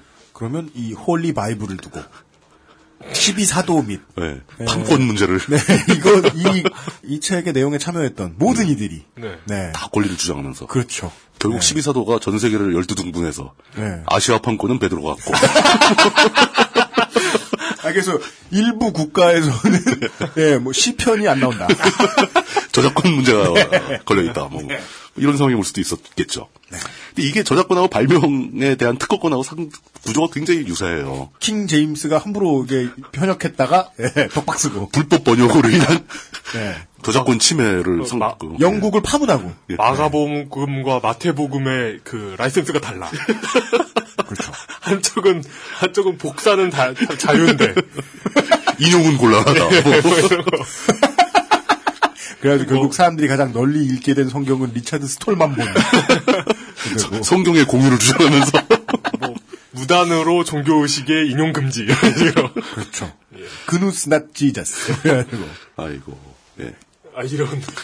결국 특허권과 저작권의 개념은 모두 다 바닥에는 그 목표가 공익이라는 점이 깔려있는 거죠. 네. 저작권을 잘 보호해주는 사회에서는 특허권을 잘 보호해주는 사회에 기술이 몰리듯이 네. 저작권을 잘 보호해주는 사회에서는 새로운 내용을 담은 콘텐츠, 창작물들이 활발하게 생산될 겁니다. 맞습니다. 그게 보호가 안 된다면 창작 의욕을 꺾게 되는 거죠. 음. 만들어봤자 다 갖다 그냥 베낄 텐데 근데 어떤, 어떤 날에서는 베끼면 큰일이다. 베끼려면 돈 내야 된다. 음. 이걸 딱 해주면 어 그럼 쓸만하지. 음. 열심히 쓰겠죠. 예. 이게 그 약간 옛날 얘기를 하자면 제가 대학 다닐 때만 해도 우리나라에서 해외 전문 서적에 대한 저작권 협약에 가입을 안 한 시점이었어요. 아, 예, 예, 예. 그래가지고 청계천에 나가면은 그 해외 이제 물리학, 수학 원서들을 갖다가 그대로 가서 복제본을 찍어내는 거죠 우리나라에서. 네. 우리나라 인쇄소에서. 음. 그래가지고 그냥, 그냥 무단으로요? 원서가. 예, 그때는 뭐 그, 그게 무단이 아니고 원래 그러는 거였어요 그때. 어... 저작권법, 저작권 그 조약, 국제 조약에 우리나라가 가입을 안 한 상태였어요. 어... 근데 청계천 나가면 그 원서가 뭐 과별로 필요한 원서가 쫙 꽂혀 있는데 그냥 아무나 쭉쭉쭉 뽑아가지고 막 담으면은 한 권당 천오백 원, 이천 원 그랬어요. 와 대박. 이만한 배낭 하나 들고 가서 몇만 만원짜리 몇 장 들고 나가면은 네. 한 몇십 권 챙겨올 수가 있는 거죠. 야. 그때 샀던 책들 중에 상당수가 저희 집에 책꽂이 아직 남아 있어요. 어. 물리학책, 수학책 이런 건데. 네. 그러다가 이제 우리나라가 국제적인 그 저약, 저작권 관련 조약에 가입도 하고 우리나라 내부의 저작권 법도 만들어지고. 네. 그러면서 책 그 외국 책 외국에 판권이 있는 책을 우리나라에서 생산할 때 네. 라이센스를 사다가 찍어야 되는 상황이 온 거죠. 그렇죠. 책값이 왕창 올랐습니다. 제가 이걸 이제 준비하면서 원서를 한번 검색을 해봤어요. 네. 저희 때 이공계에서 많이 보던 샴 시리즈라는 얇은 책들이 있는데 네. 그 문제집이에요, 문제집. 네. 문제가 몇백 개 들어, 뭐, 세시, 뭐, 집합론 문제, 뭐, 뭐, 벡터 네. 아날리시스 뭐 이런 건데, 네. 그때 제 기억으로는 천오백 원, 이천 원 주고 샀었거든요. 아, 학부생을 위한 벡터. 뭐, 네, 뭐, 뭐 그런 거. 예. 네. 근데 그 내용 설명이 거의 없고, 네. 다른 책을 본 다음에 이 참 시리즈는 문제만 푸는 거예요. 아, 문제풀이지. 네. 문제풀이. 네. 답이 없어, 근데. 아, 답도 없어. 답, 답, 답은 따로 나와, 또. 아, 따로 사야 돼요? 아, 뭐, 뭐. 답은 정식으로 출판사에 나오는 게 아니라, 네. 대학원생들이 손으로 풀어가지고 오~ 찍어서 팔아요. 오~ 좋네요. 네. 뭐 그랬던 샴 시리즈가 이번에 검색해보니까 뭐 이만 칠천 원 막 그러더라고요. 오~ 저작권이 적용됐고요. 저작권이 적용된 거죠. 아, 물론 물가도 적용돼야죠. 물가도 약간 있겠지만 네. 그 책, 그 얇은 책이 인쇄비가 들어봐야 얼마 들겠습니까? 네. 이삼천 원이면 충분하죠. 이게 뭘 의미하냐면 사실 많은 사람들이 그걸 굉장히 귀찮고 거추장스럽게 생각을 하죠. 음. 왜 괜히 그 저작권 같은 거 따져가지고 이삼천 원이면 살 책을 갖다가 이삼만 원 주고 사게 만드느냐. 예. 불평한 거 아니냐. 그런데 그만큼 사람들이 불평해지더라도 그렇게 사회적으로 돈을 모아서 그 책을 쓴 저자한테 보상을 해주지 않는다면 음. 아무도 그런 책을 쓰지 않는다. 아, 그렇죠. 그게 문제라는 거죠. 이게 바로 공익이라는 거죠. 맞습니다. 저작권이나 특허권 얘기할 때 항상 이 저작권과 특허권의 최종 목적은 공익이다. 음. 라는 것을 염두에 두고 가야 되는데 네. 여기서 또 복잡한 문제가 생깁니다. 이게 세 번째 기인가요? 네 번째 기인가? 이게 네. 기중 예. 어딘가. 예. 점점 복잡해지는. 점점 조금씩 조금씩 복잡해지고 있습니다. 네. 특허에 속하는지 저작권에 속하는지 애매한 것이 등장합니다. 아까 얘기했던 컴퓨터 소프트웨어. 네. 이런 구분이 뭐 딱 갈라지는 거 뭐 어떤 원칙이 있어 그게 구분되는 거 아닌데 네. 우리나라는 컴퓨터 소프트웨어가 컴퓨터 소프트웨어법이 따로 있다가 저작권법이 구성되면서 저작권법이 흡수됐어요. 네. 어. 네. 소프트웨어 관련 저작권 문제는 그 저작권으로 분류가 됩니다. 발명 특허가 아니고. 음. 뭐 아까도 얘기했지만 유전공학적 지식은 발명 특허로 분류가 되고. 네. 뭐 황우석이 그때 뭐 줄기세포를 특허 출원을 했냐 안 했냐 뭐 그러면서 막 말이 많았었죠. 그랬었죠. 예. 음. 그렇게 새로 등장한 존재인 컴퓨터 소프트웨어 분야에서 이게 단순히 최초의 프로그래머, 최초로 그 소스 코드를 쓴 프로그래머한테 저작권을 인정해 줌으로써 네. 우리 사회에 새롭고 창의적인 소프트웨어가 막 쏟아져 나와서 공익이 달성돼야 하는데 소프트웨어 분야에서는 그 모델이 작동을 안 하는 걸로 밝혀지는 거죠. 음. 예. 관습적으로 소프트웨어도 저작권에 다 적용이 되고 네. 저작권법에 의해서 보호가 되는데 네. 문제는 그렇게 해서 소프트웨어를 저작권법으로 보호를 했더니 네. 최소한 소프트웨어 분야에서는 공익이 증가하지 않더라. 음. 음. 음. 복잡해져. 복잡해진 거죠. 네, 그렇죠. 그러니까 이게 이렇게 되면 공익을 보호하고자 만든 게 저작권법인데 소프트웨어 분야에서 그 소프트웨어에 관련된 공익이 증가하지 않는 게 확, 확실하다면 그럼 저작권법을 적용할 의미가 없잖아요. 무슨 옛날에 베니스에서 했다듯이 그렇죠. 뭐 십 년 걸고 이런 것도 의미가 없습니다. 왜? 십 년 지나면 어차피 유통기한 끝났어요. 아, 그 소프트웨어는 뭐 쓸 데도 없어요. 십 년 지나면. 네. 그러니까 이건 굉장히 독특한 존재라는 거죠. 그러네요. 심지어 소프트웨어 그 소스코드는 그 책 필사하거나 복사하는 것처럼 노동력도 안 들어요. 명령어 하나면 바로 복사가 되잖아요. 그죠. 네. 예. 뭐 복사뿐입니까? 지구 반대편을 전송하는데 몇 초밖에 안 걸리는데. 음. 네. 뭐 이런 굉장히 특이한 성격을 가진 존재라서 컴퓨터 소프트웨어와 저작권이 잘 맞는가라는 질문을 최초로 던진 사람이 바로 리차드 스톨맨인 거죠. 네. 그 지엔유는 그런 배경에서 생긴 겁니다. 그들이 말하고자 하는 핵심이 지엔유 얘기하고 뭐 프리 소프트웨어 얘기하면 사람들이 다 소프트웨어 저작권을 반대하는 단체라고 생각을 해요. 그렇지만 그들이 프리 소프트웨어를 말하고 공유의 정신을 말한다고 해서 소프트웨어 저작권을 부정하는 단체가 전혀 아닙니다. 네. 이게 기기기기 많이 들으시다 보니까 어디서 중요한 얘기가 나오는지 가끔씩 모르시는 분들이 있어요. 지금부터 제일 중요한 얘기. 여기가 제일 중요한 겁니다. 네. 예. 여기, 여기, 여기, 여기. 끄세요. 그 지엔유 멤버들이 누가 만든 소프트웨어든지 우리 마음대로 베껴 써야 되겠다. 네. 막 카피에 써야 되겠다. 이렇게 얘기하는 거 아닙니다. 그렇게 얘기하는 놈들은 깜, 그, 사기꾼들이죠. 네. 그렇죠. 주인주, 뭐, 리처드 스톨맨쯤 되는 사람이 그런 식으로 얘기할 리는 전혀 없다. 네. 뭐, 이게... 쌍기역 하시다가 줄이세요. 깡패요, 깡패. 깡패요, 깡패. 네. 이게 이런, 이런 논리, 그 깡패 같은 논리가 네. 구십 년대 말 이천 년대 초에 음원을 놓고. 네, 많이 벌어졌죠. 벌어졌죠. 예, 예. 아니, 지금도 그 구닥다리 논리 얘기하는 사람 많아요. 아, 그 논리 아직 살아있어요. 네. 아직 안 죽었습니다. 네. 소프트웨어에서의 저작권이나 저작권이 특허나 저작권이 요구하는 공익의 정신을 지키지 못하는 이유. 그 메커니즘은 사실 그 소프트웨어의 제일 큰 부분은 소프트웨어의 재활용성에서 나온다고 봅니다. 음... 소프트웨어는 그 자체로 완결된 구조가 아니에요. 책은 책만 해도 한 권으로 끝나잖아요. 네. 뭐 전집이라고 해도 완결편이 있잖아요. 그죠. 네. 이 책을 가지고 다른 책을 또 쓰지는 않잖아요.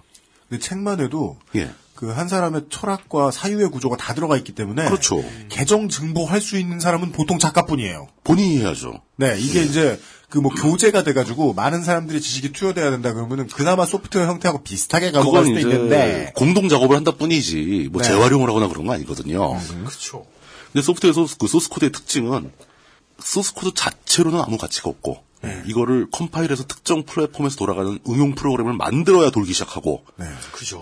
심지어 그것도 이 소스 코드 단독으로 되는 게 아니라 이 소스 코드를 이용해서 다른 프로그램을 또 짜야 되는 상황이 올 수도 있습니다. 그죠. 이게 제일 음. 흔하게 벌어지는 게 개발 환경, 라이브러리 같은 것들이죠. 네네. 예를 들어 리눅스에서 가동되는 응용 프로그램을 만들기 위해서는 뭐 여러 가지가 있지만 리눅스용 라이브러리를 선택을 해야 됩니다. 뭐 지티케이가 됐건 뭐가 됐건 선택을 해서 네. 그 기반에서 프로그램을 짜게 되면 그 기반에 돌아가는 프로그램이 나오는 거예요. 네. 그러면 이 소프트웨어를 짠 사람은 이 소프트웨어를 백 퍼센트 자기가 짠 게 아니잖아요. 라이브러리를 만든 사람은 따로 있는 거잖아요. 그럼 그 이 사람의 몫은 몇 프로고 자기가 짠 몫은 몇 프로인가. 네. 이런 것도 혼란이 오기 시작합니다. 소프트웨어는. 그렇죠. 예. 너무 그 너무 소프트웨어가 복잡해지니까. 복잡한 거죠. 한 사람이 처음부터 끝까지 다 짤 수가 없어요. 불가능해요. 예를 들어서 엠에스가 엠에스다. 그럼 엠에스는 그 윈도우 라이브러리가 있습니다. 그 뭐 옛날에 뭐 N 뭐 N 엠에프에스인가 뭐, 뭐 버전이 하도 많이 바뀌어가지고 네. 엠에프씨. 엠에프씨. 네, 엠에프씨 있었고, 뭐, 그 뒤에 또, 또 바뀌었고, 또 바뀌었고, 윈도우 팔에서 또 바뀌었잖아요. 네. 그리고, 맥킨토시, 맥, 그 애플의 맥이라면, 또 맥도 자체 개발 환경이 또 있죠. 그죠. 아이폰은 또 아이폰대로 있고, 안드로이드는 안드로이드대로 따로 개발 환경이 또 있습니다. 네.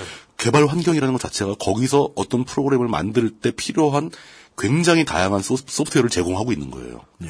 그걸 꺼내다 쓰는 거예요. 음. 그러니까 컴퓨터를 용산에서 부품 사다가 꽂느냐, 예. 납땜, 납땜부터 하고 있느냐. 뭐 그런 차이라고 볼 수 있죠. 소프트웨어는 전체를 납땜해서 자기가 다 만드는 건 아예 생각도 안 합니다. 물론 네. 납땜하기 전에 칩과 기판도 용산에서 사야 됩니다. 그러면.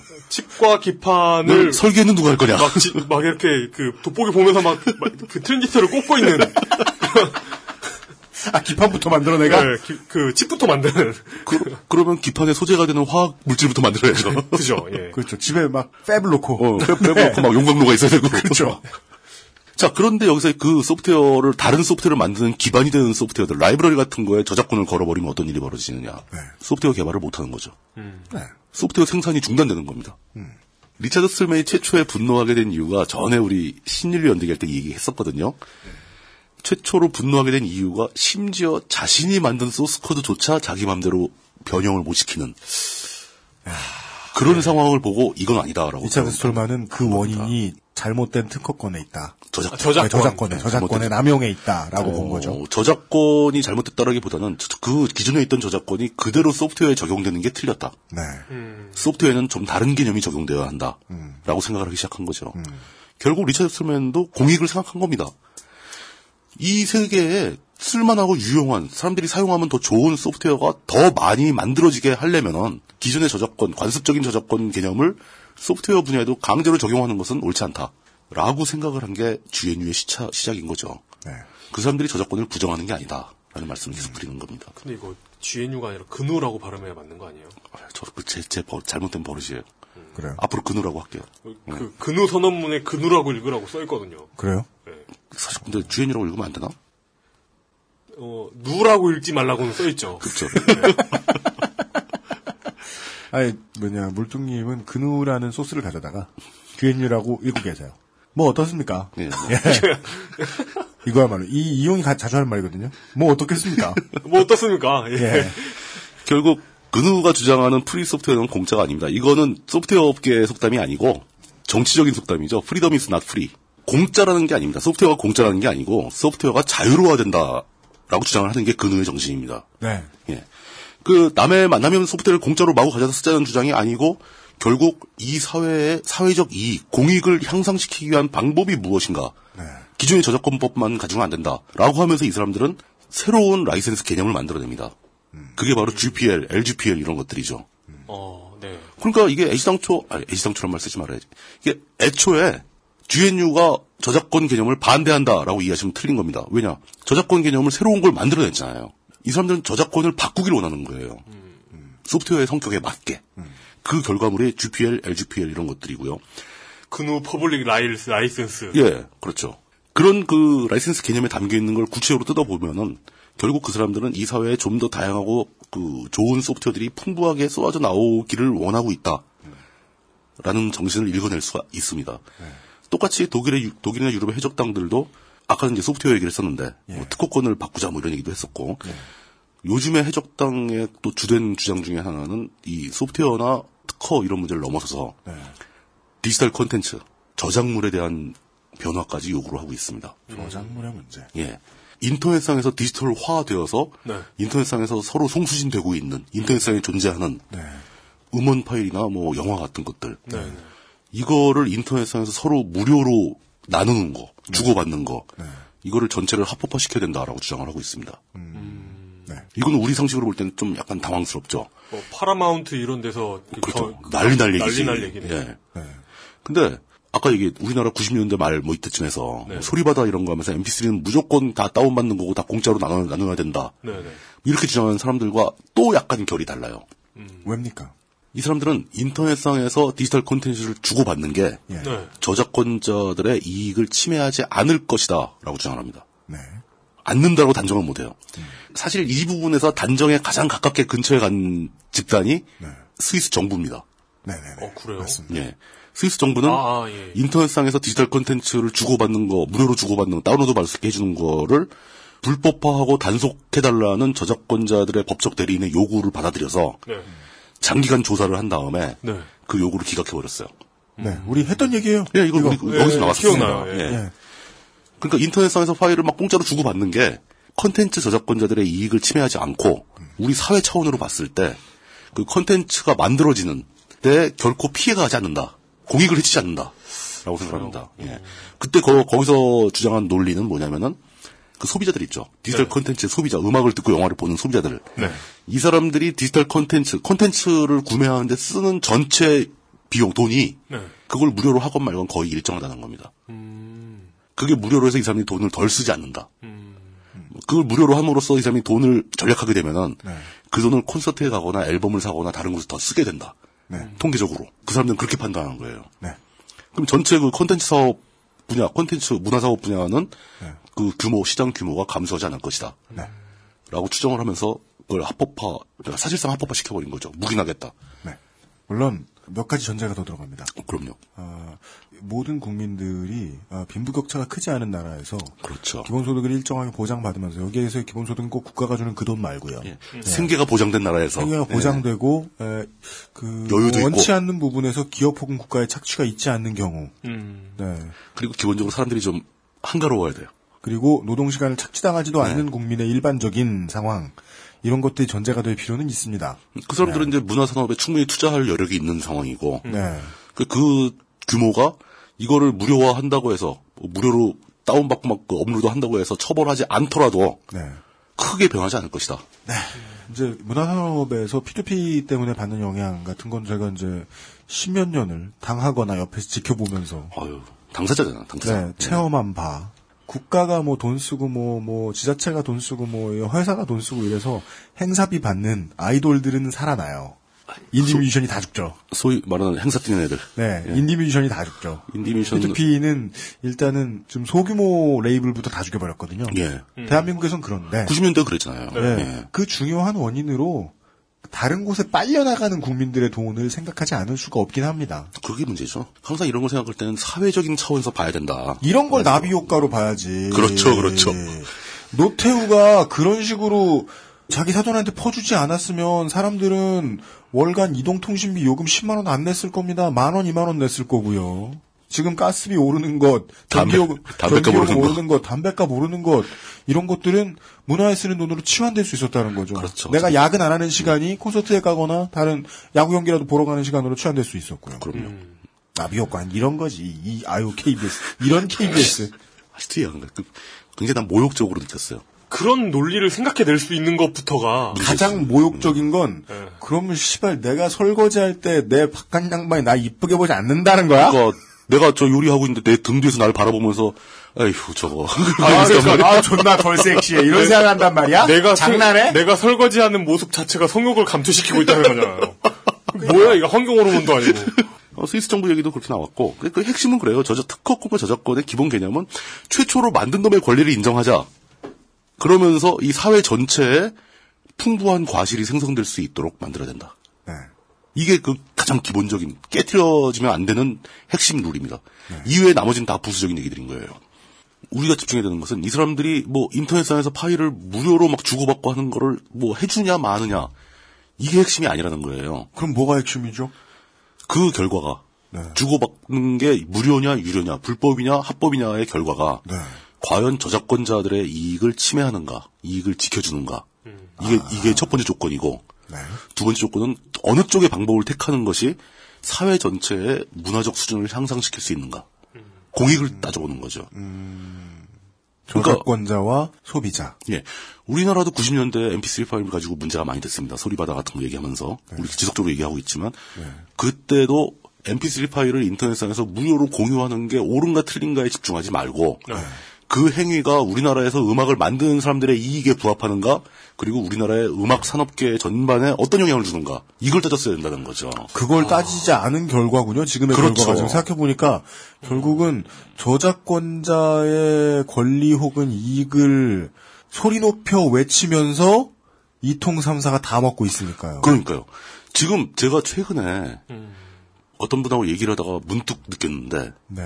지금 우리나라는 엠피쓰리는 무조건 공짜로 받을 수 있는 거다라는 개념을 가지고 있던 상태에서 네.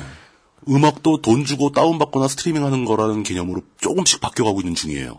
근데 그게 꼭 긍정적이지만은 않아요. 그러니까 결과, 그게 결과로 보면. 예, 그러니까 제가 말한 그 관점에서 보면 과연 우리나라의 음악가들의 처우가 좋아졌는가, 우리나라 전체 음악 산업이 향상되고 있는가. 이건 좀 하나도 충족 못 시키거든요. 그렇죠. 예. 근데 단지 우리는 인터넷상에서 음악을 들을 때 돈을 안 내다가 돈을 내게 됐으니까 음. 발전한 거다라고 생각하시는 분들이 되게 많아요. 어, 생각해보니 전혀 그렇지는 않은데. 발전하고 거리가 멀잖아요. 그러네요. 음. 오히려 구십 년대 엠피쓰리 파일이 막 공유되고 막 그때 막 인디 뮤직 다 죽어 나간다고 아우성치고 막 그럴 때 네. 그때에 비해서 저는 지금 인디 뮤직 뮤지션들의 처우가 더 나쁘다고 봅니다. 음. 왜냐하면 벅스나 멜론에서. 네. 음악을 한 곡을 소비자가 다운받았을 때 저작권자에 돌아가는 양이 얼마인지를 보면 되죠. 그 상황은 전 뭔지 알아요. 음. 예. 그러니까 인디 뮤지션들이 그때 대박을 이천 년대에 대박을 냈다는 게 아니에요. 예. 그게 아니라 그때는 그래도 많이 팔리죠. 그럼 여전히 씨디가 팔렸어요. 베이스가 깔아, 깔려져 있는 거잖아요. 네. 근데 지금은 씨디가 전혀 안 팔리잖아요. 네. 이 양반이 싫어할까봐 그럼 삑 처리하겠습니다. 형의 앨범이 있었는데. 예. 그 형 유명한데 앨범 오백 장 팔았대요. 와, 네? 그렇대요. 그 사람이? 네. 그래서 씨디 씨디를 네. 아 누군지 다 밝혀줘야 안 돼요. 하여간 그러니까 진짜 심하다. 그러니까 씨디 시장이 점으로 가는데도 점으로 가는 곡선이 있을 거 아니에요. 계단식으로 뚝 떨어지진 않았을 거 아니에요. 어, 그렇죠, 언제 그렇죠. 언제 얘기예요? 이천십 년? 어. 그 뚝 떨어지진 않았을 거 아니에요. 근데 구십 년대 말 이천 년대 초만 해도 씨디 시장이 지금처럼 영에 수렴하는 정도는 아니었거든요. 그럼요. 남아있었죠. 네. 근데 그 와중에 엠피쓰리 시장은 생겨나고 있었고. 그렇죠. 근데 엠피쓰리는 아직 시장 노릇을 못했고. 근데 지금 엠피쓰리가 시장 노릇을 하고 있는데. 하고 있는 것처럼 보이는데. 하고 있는 것처럼 보이는데. 그래서 시장에서 뭘 팔고 누군가 돈을 벌고 있는데. 사람들은 돈을 내면서 어, 나는 법을 지키니까 하면서 안심을 하고 있는데. 저작권자한테는 안 돌아옵니다. 전혀 안 돌아왔죠. 네. 그리고 전체 우리나라 음악 산업 전체의 규모도 폭락을 했어요. 음. 네.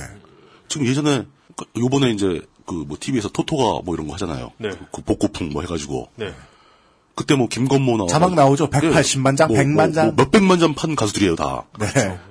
그 사람들이 그때 벌던 돈을 버는 가, 그 뮤지션이 지금 있느냐? 아 물론 그때도 그런 얘기는 할 수 있어요. 그때 백만 장 무조건 팔던 기획사들 몇 군데 있어요. 그렇죠. 네. 돈 번 가수 몇 없어요. 그러니까 아, 그때도 물론 기획사도 어떻게 보면 뮤지션 쪽이잖아요. 이게 사실은. 네. 음. 그렇게 말하고 해주고 싶은데. 예, 예. 뭐 사이는 네. 별로 안 좋고 별로 품질 안 좋지만. 네네네. 네. 그러니까 핵심은 그거죠. 계속 반복됩니다. 첫 번째, 만든, 만든 놈한테 대가가 가느냐. 네. 두 번째, 사회 전체의 공익이 향상되고 있느냐. 네. 우리는 이런 문제를 다룰 때 항상 이 관점에서 봐야 된다. 음흠. 라고 저는 얘기를 한 겁니다. 똑같이 음악이 아니고, 음악 얘기를 너무 많이 했으니까 음. 음악이 아니고 인터넷 미디어 같은 걸 한번 보죠. 네. 텍스트의 문제. 거기서 저는 대놓고 위키트리 같은 사이트의 행태를 얘기를 하고 싶은 겁니다. 네, 그러시면 안 돼요. 지금 하지 말자고. 허핑턴 포스트와 인사이트와 위키트리. 세 개를? 네. 다시 하죠. 예. 그런 관점에서 그 허핑턴 포스트나 네. 인사이트나 위키피, 위키피디아 같은 위키피디아 위키피디아 위키피디아 어디 감히 위키피디아에다가 네 위키피디아는 종교예요 이제. 저는 돈 달라 그럴 때마다 줘요. 위키 위키피디아에서 가끔 더 달라 그러죠. 네, 오천 원씩 꼭 내요. 저도 저도 많이 모여서. 네. 지금 듣고 계신 방송은 히스테리 사건 파일 그것은 알기 싫다입니다. 엑스에스에프엠입니다.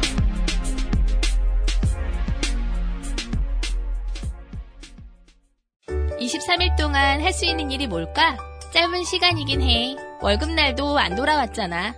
근데 난 이십삼 일 동안 두피가 좋아졌어. 미용실에서 뭐 쓰냐고 자꾸 묻는다? 정말로 전부 자연유래 성분. 빅그린 투쓰리 약산성 트리트먼트. 난 그동안 다른 광고에 속고 살았나봐. Big Green 설페이트 프리. 컴스테이션은 조용한 형제들과 함께합니다.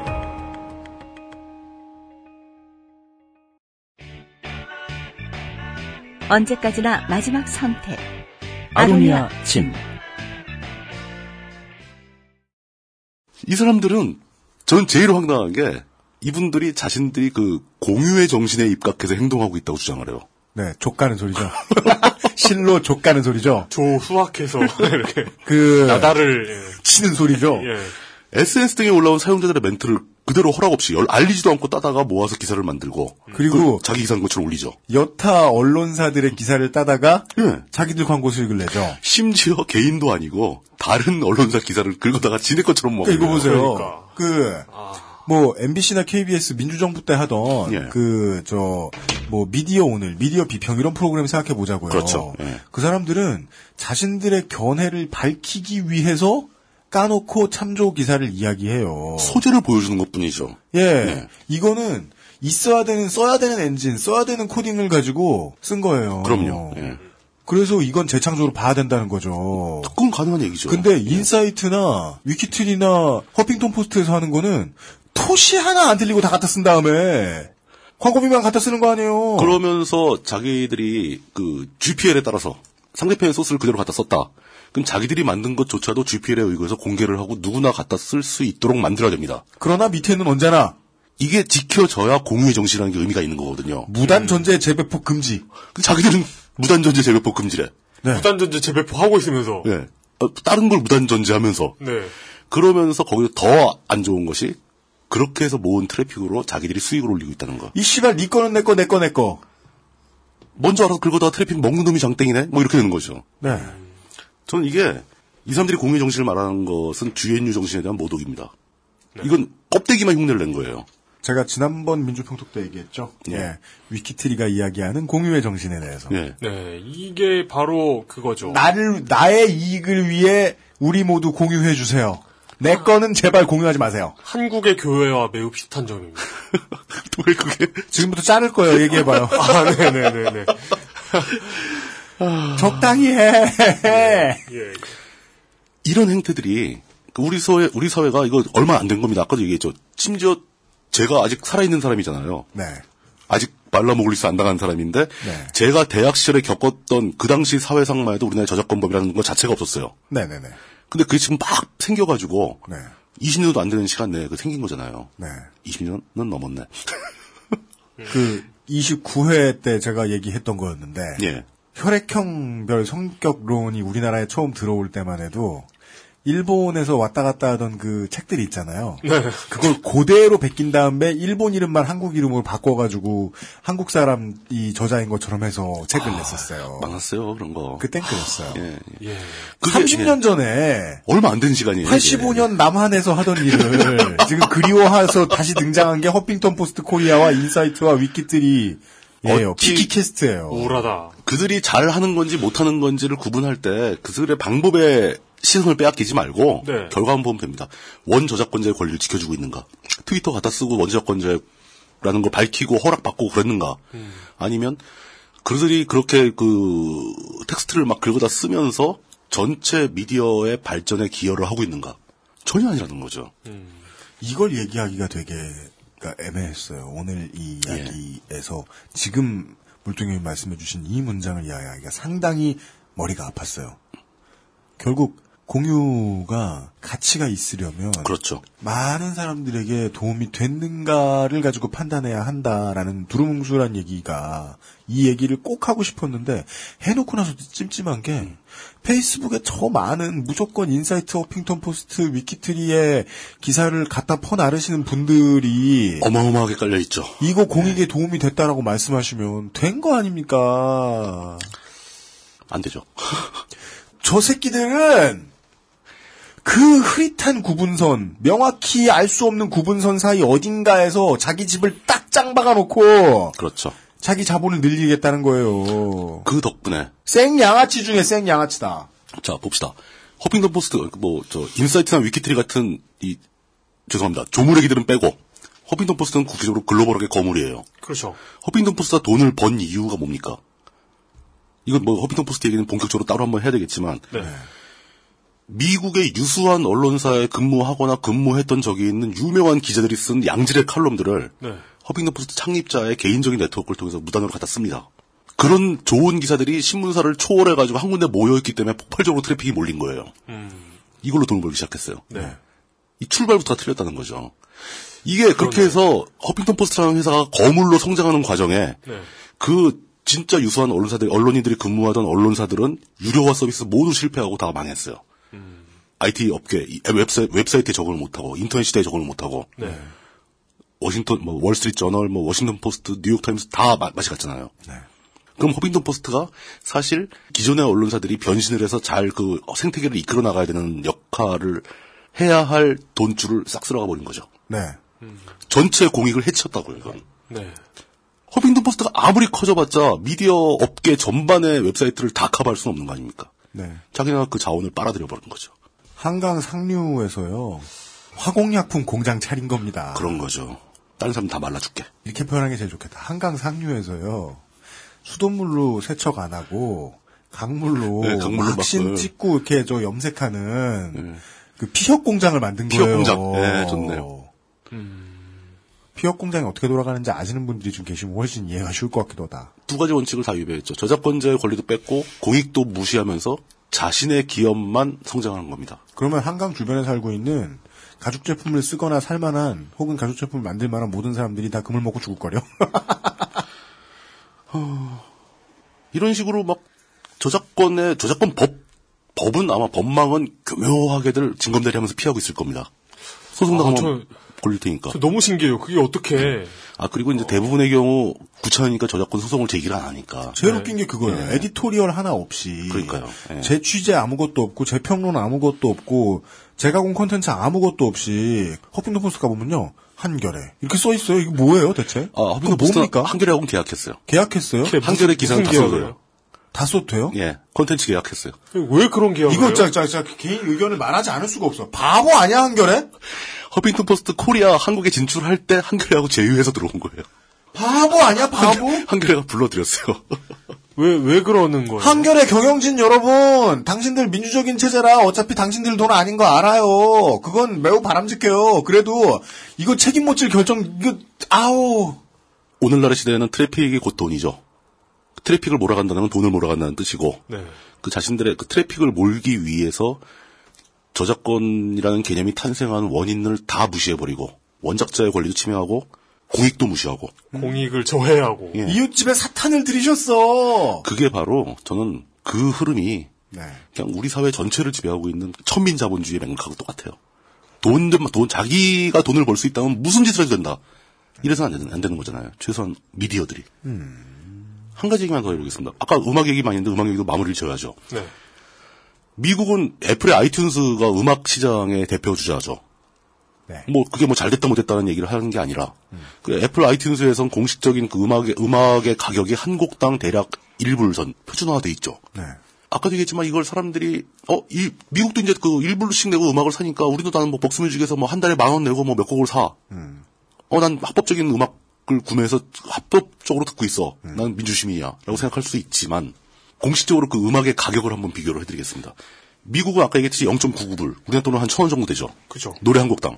네. 영국 구십구 펜스입니다. 이거 우리나라 돈으로 대략 천칠백 원 수준입니다. 영 점 구구 달러라는 건 아이튠즈 기준인가요? 어, 미국 그렇죠. 아이튠즈 기준이죠. 요즘은 일 점 이구 달러로 올랐습니다. 일 점 이구 달러. 또 그거랑 비슷하게도 프랑스도 네. 일 점 삼 유로 정도, 일 점 이구 유로로 올렸어요. 어... 그게 천구백 원 정도 된다고 합니다. 네네. 일본은 꽤 오래전부터 곡당 이백 엔이에요. 이천 원이 넘습니다. 요즘은 안 되죠. 아, 맞다. 요즘은 안 되죠. 어... 아... 예전 같으면 뭐 이천오백 원 되는 건데 네. 지금 한 천구백 원 되겠죠. 이런 아베 신조. 우리는 평균적으로 다운로드 받는 기준으로 한 곡당 사십 원에서 오십 원 정도 합니다. 조금 네. 많이 주는데, 많이 들어가는 데가 육십 원 정도 합니다. 네. 거기다 뭐 낙전 수입 같은 것도 있고 복잡한 개념들이 많이 있지만 사백, 오십 원, 다른 나라 천 원, 천칠백 원, 이천 원 막 하는데 네. 우리나라만 한 곡에 사백, 오십 원이에요. 네. 그리고 이 중에서 대부분을 누가 먹을 것 같습니까? 당연히 벅스나 멜론을 운영하고 있는 통신사들이 먹어버린다고요. 저작권자한테 가는 게 아니에요, 사실 이 돈이. 네. 그런데 엠피쓰리를 인터넷에서 공짜로 다운받는 것보다 낫지.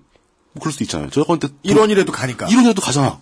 음. 라고 얘기할 수 있는데 이 환경에서 이 정도 대가를 가지고 우리나라에서 진짜 창조성 있는 음악을 음악가들이 만들면서 살 수가 없어요. 공익이 축소되는 게 아니라 음악산업, 문화산업이 붕괴하고 있는 중이라는 거예요. 음. 이렇게 나가면 이제 진짜 평생 먹고 살 거 있는 사람들 아니면 음악할 수가 없는 거죠. 하긴 뭐 허핑턴 포스트 코리아 가지고 지랄 연병하기가 좀 머쓱한 게 예. 그랬으면 진작에 멜론 도시락 벅스 가지고 난리를 쳤어야죠. 예, 화염병을 네. 집어 던졌어야 됐는데. 그렇죠. 아까도 말씀하셨지만 구십 년대까지만 해도 그래도 씨디가 팔렸다 이겁니다. 이제는 씨디도 하나도 안 팔려요. 씨디 가게가 있었죠. 씨디 가게란 자체가 없어졌잖아요. 이제 무슨 골동품 가게로 취급을 받잖아요. 음. 이게 이용세대만 해도 씨디 가게라고 불리는데. 예, 하여간 레코드샵. 레코드샵이죠. 물론 이제 이거에 대해서 저희가 제가 무슨 어떤 확실한 대안을 제시하거나 이런 이럴 능력은 안 됩니다. 핫한 힙스터들의 공간이었죠. 그 씨디를 파는 그거. 거기 가면 예. 에스케이... 민노 씨 편집장님이에요. 예, 예. 그 시선 뉴스에. 예. 그 막 천장에 이렇게 씨디 은색으로 반짝거리는 거 주르륵 달아놓고 막. 예. 아, 엑스에스에프엠이 알고 있는 구십 년대 아이콘. 토요일 토요일엔 민노 씨. 예. 지난번에 민노 씨 편집장 만났더니. 네. 우리가 뭐 청바지 찢어 입지 말라고 막, 막 뭐라고 했다고. 네. 그래서 미안하다고 얘기를 했더니. 네. 되게 좋아해요. 막 좋아하고 있어. 왜 좋아, 왜 좋아하시지? 네. 자기를 언급해줬다고. 네. 너희가 내 이름을 불러주었을 때 나는 꽃이 되었다. 이걸 좋아하는데. 나는 오렌지가 되었다. 아니, 그래서 놀리고 나서 기분 나쁜 건 이분이 처음이었어요. 다신 놀리지 말아야겠다. 우리가 당한 것 같아. 네, 놀리니까 네. 좋아하신다. 네. 네. 제가 생각하는 건 뭐 그렇게 크게 뭐 특이적인 거 바라는 거 아니고요. 네. 음악 한 곡당 가격이 대략 한 천 원 정도로 좀 정상화됐으면 좋겠다. 네. 이거 하나 하고 그중에서 최소한 육, 칠십 퍼센트는 원작자한테 갔으면 좋겠다. 음. 그리고 요즘 그 뭐지? 미투데이 지금 서비스 안 하잖아요. 예, 예, 네. 미투데이 만들던 팀이 만든 음악 앱이 있는데 네. 그건 이제 스트리밍으로 스트리밍으로 음악을 공짜로 듣게 하는 예, 앱이죠. 예, 예, 그래요? 예. 근데요. 그래서 이제는 그냥 공, 공짜로 듣더라고요. 아 진짜? 예. 음악을 공짜로 다음에서? 아니요, 아니요. 그 비트란 앱이 있어요. 그래요? 음악을 공짜로 들으면 나중에 음악을 누가 만들 건데요? 이마트 씨엠송 같은 거 부르겠죠. 그 데몰리션맨에 나오는 미래잖아요. 그렇죠. 예. 예. 음악하는 사람 다 없어지고. 예. 예. 그래서 이제 그 씨엠... 옛날 광고 노래. 예. 씨엠송만 남아 있는. 아. 그러니까 그런 식으로 저작권들의 권리를 지켜줘야 한다는 게 그들이 예쁘고 고마워서가 아니라 그 사람들을 먹여 살려줘야 우리 사회에도 음악이라는 게 만들어질 거 아닙니까? 네. 음악이 없는 사회는 상상하기 힘들잖아요. 음. 그런 환경, 음악을 만들고도 그 대가로 먹고 살 수 있는 환경을 만들어줘야 우리 사회에서도 맨날 아이돌 그룹만 와서 도배를 하는 그런 방송들 안 봐도 되고. 그러니까요. 음악가, 아티스트들이 나와가지고 하라는 음악은 안 하고 예능 프로그램에 나와서 몸 개그하고 있는 꼴. 그거 안 볼 수 있잖아요. 연말에 제가 그 방송 때문에 계속 바빠가지고 연말 방송 때문에 우리 저 계속 세 번 나왔잖아요. 예. 그때 이제 놀러 나가고 이러지 못해가지고 집에서 둘이 앉아서 예. 가요 대제전 있다고 보고 있는데 무슨 그 이제 가릴 걸 다 가렸지 이거는 그 무슨 저 스페인 어디서 한다는 포르노 박람회 아이씨 너무 꼰대같이만 하나 내가 어, 꼰대 같아 네, 죄송합니다. 그렇게 뭔가 그 생각을 생각하는 방향을 좀 이렇게 정립을 해야 되지 않느냐라는 네. 얘기를 하면서. 한 가지 얘기만 더 하고 마무리를 하도록 하죠. 예. 음악하고 미디어가 결합되는 문제. 예. 뭐, 미디어 뭐, 방송 뭐 이런 데서, 특히, 팟캐스트에서, 음악 틀어주는 팟캐스트. 이거, 우리도 했었잖아요. 그렇죠. 이거, 불법이잖아요. 진즉에 포기했죠. 저는. 예. 실제로, 근데 우리 말고도, 그, 아이튠즈 팟캐스트 뭐, 명단에 보면은, 음악 틀어주는 팟캐스트 상당히 많죠. 네. 음. 그 사람들 그거 다 불법입니다.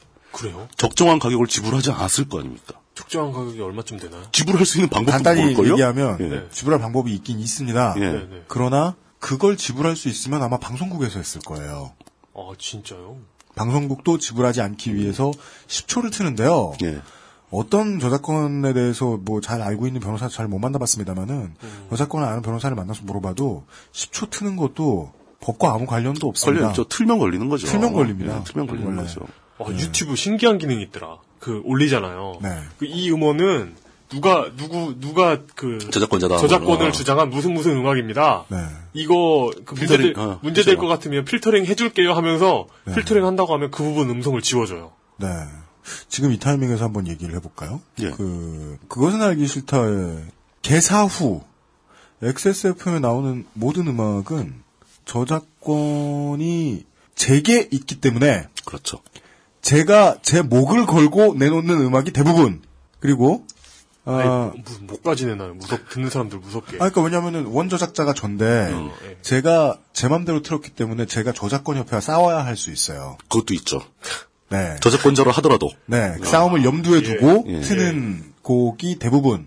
그리고 제가 발표하지 않은 일부 트랙들이 많고요. 예. 그 다음에는 가장 이제 문제가 될 법한 게 게임 음악. 음, 음, 음. 데이터 센트럴 할 때. 네. 그런 문제 될 수 있죠. 요것들은 이제 법리 검토 예. 들어갔습니다. 근데 법률적인 문제, 법적인 문제를 떠나서 사실 미디어나 음악이나 한 다리 건너 친척이잖아요. 다 서로 저작권 지켜야 되는 거고 서로 그 어떤 문화 사업의 한 주축을 담당, 축을 담당하고 있는 사람들이고 네. 이런 사람들이 서로의 저작권을 무시하고 갖다 음악을 갖다 막 틀어주고 막 이러는 것은 도의적으로도 곤란한 일이죠. 네.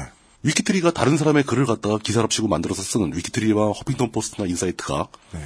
기사를 다른 사람의 글을 무단으로 가져다가 자기네 기사처럼 쓰는 것과 팟캐스트 같은 미디어가 다른 이의 음악을 무단으로 갖다 쓰는 것과 다를 게 뭐 있습니까? 똑같은 거죠.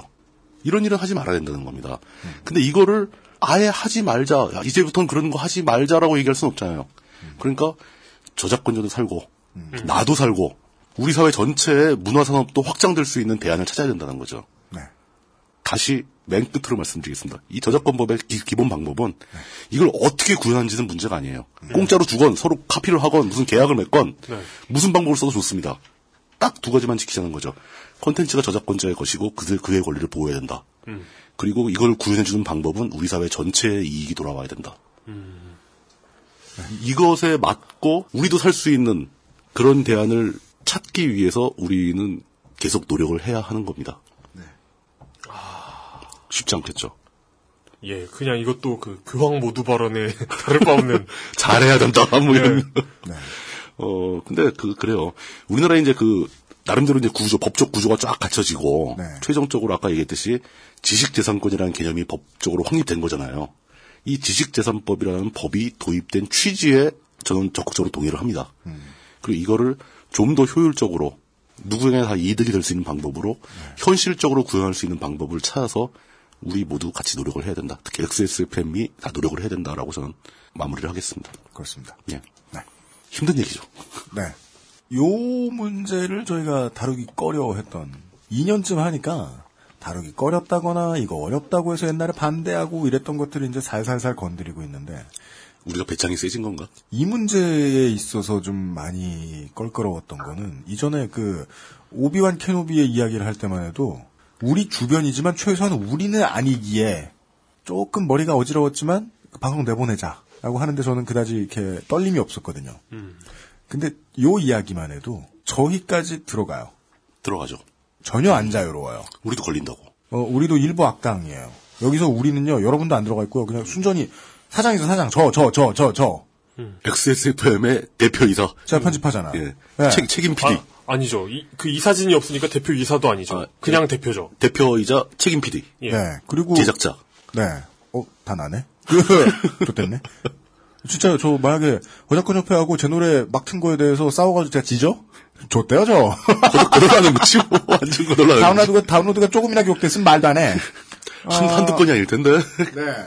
그 외에도 타 보도 매체의 뉴스 재가공 이런 문제. 만약에 저 한 사람에게 저 한 사람의 의견만으로 창작자의 의견만으로 가름할 수 있다라고 하면 저는 저한테 물어보지도 않고 제 노래를 트는 다른 팟캐스트들에 대해서 별 말 안 할 겁니다. 살짝 삐지지만 별 말 안 할 거예요. 기분은 나쁘지. 기분은 나쁘지. 네. 별, 별 얘기 안 할 거예요. 뭐, 뭐 어쩔 수 없죠, 뭐. 그러니까 뭐 당신들 공익 혹은 이제 어, 개저씨들의 흔한 수사 서로 어려운데. 아. 어려운 사람끼리 아, 너만 네. 희생하자. 네. 근데 이제 나는 저희, 희생할 생각 없다. 네. 저희들이 앞으로도 지금까지 하지 못했던 어떤 치열한 반성이 더 있어야겠다라는 생각을 자꾸 하는 이유는 그런 수사를 쓰기 시작하면은 안 어려워져도 계속 그 소리예요. 그렇죠. 버릇이 됩니다. 버릇이. 출연료 한 번 안 주기 시작하면 계속 안 주고요. 음. 지난번에도 했는데 한 번 조금 줘도 사람들이 음. 별만 안 하면 계속 조금 주게 되고요. 그게 참 아휴. 치열한 노력이 없으면 항상 퇴보하기 마련이에요. 그러니까 이게 예. 그 공유의 정신이 정말 고, 모두에게 공익이 되려면 제 일하는 입장에서 그런 생각이 들더라고요. 돈이 적어도 부자처럼 생각하고 굴어야 한다. 그렇죠. 음... 가진 모든 것들을 동원해서. 네. 저도 예, 지금부터는 아니고 사실 그 전부터도요. 예, 봐주십시오. 그 전부터도요. 나름 치열하게 반성한다고 하고 있고요. 오늘 이야기 이 이야기를 꺼내는 이유 중에 제일 큰 이유도 저희부터 다시 처음부터 생각을 해야 하지 않나. 그렇죠. 답은 그거예요. 누구나 다 만족할 수 있고 이 조건들을 충족시킬 수 있는 대안을 찾아내면 돼요. 대안을 찾고 그걸 현실화시키면 돼요. 네. 계속 트라이를 해야죠. 저도 나름대로 생각한다고 한 건데 스스로에게 이렇게 만족스럽지 못한 거예요. 그렇죠. 그러니까 아니 다른 팟캐스트는 막 남의 뉴스를 막 십 분짜리, 이십 분짜리 그냥 다 갖다 붙인 다음에 자기 방송 시작하고 이러는데 음. 우리는 십 초, 이십 초 붙이는 거 아니냐. 근데 그게 공익적인 측면에서 바람직한 건지 아닌지는 혼자 판단하면 안 되잖아요. 그렇죠. 음. 예. 그리고 지금 당장에 있는 법을 들이대도 걸리면은 사죄해야 되고 벌 받을 거 받아야 되는 거고. 뭐 현실적으로 처벌하지 않는다 하더라도 현행 법에 취지가 있고 그 법을 어기고 있는 건 사실이잖아요. 음. 그렇게 말입니다. 그것도 피해야죠. 예. 네. 이게 이런 상황에서 점진적인 변화에 대한 이야기를 하는 게 가장 양심 없는 수사이긴 한데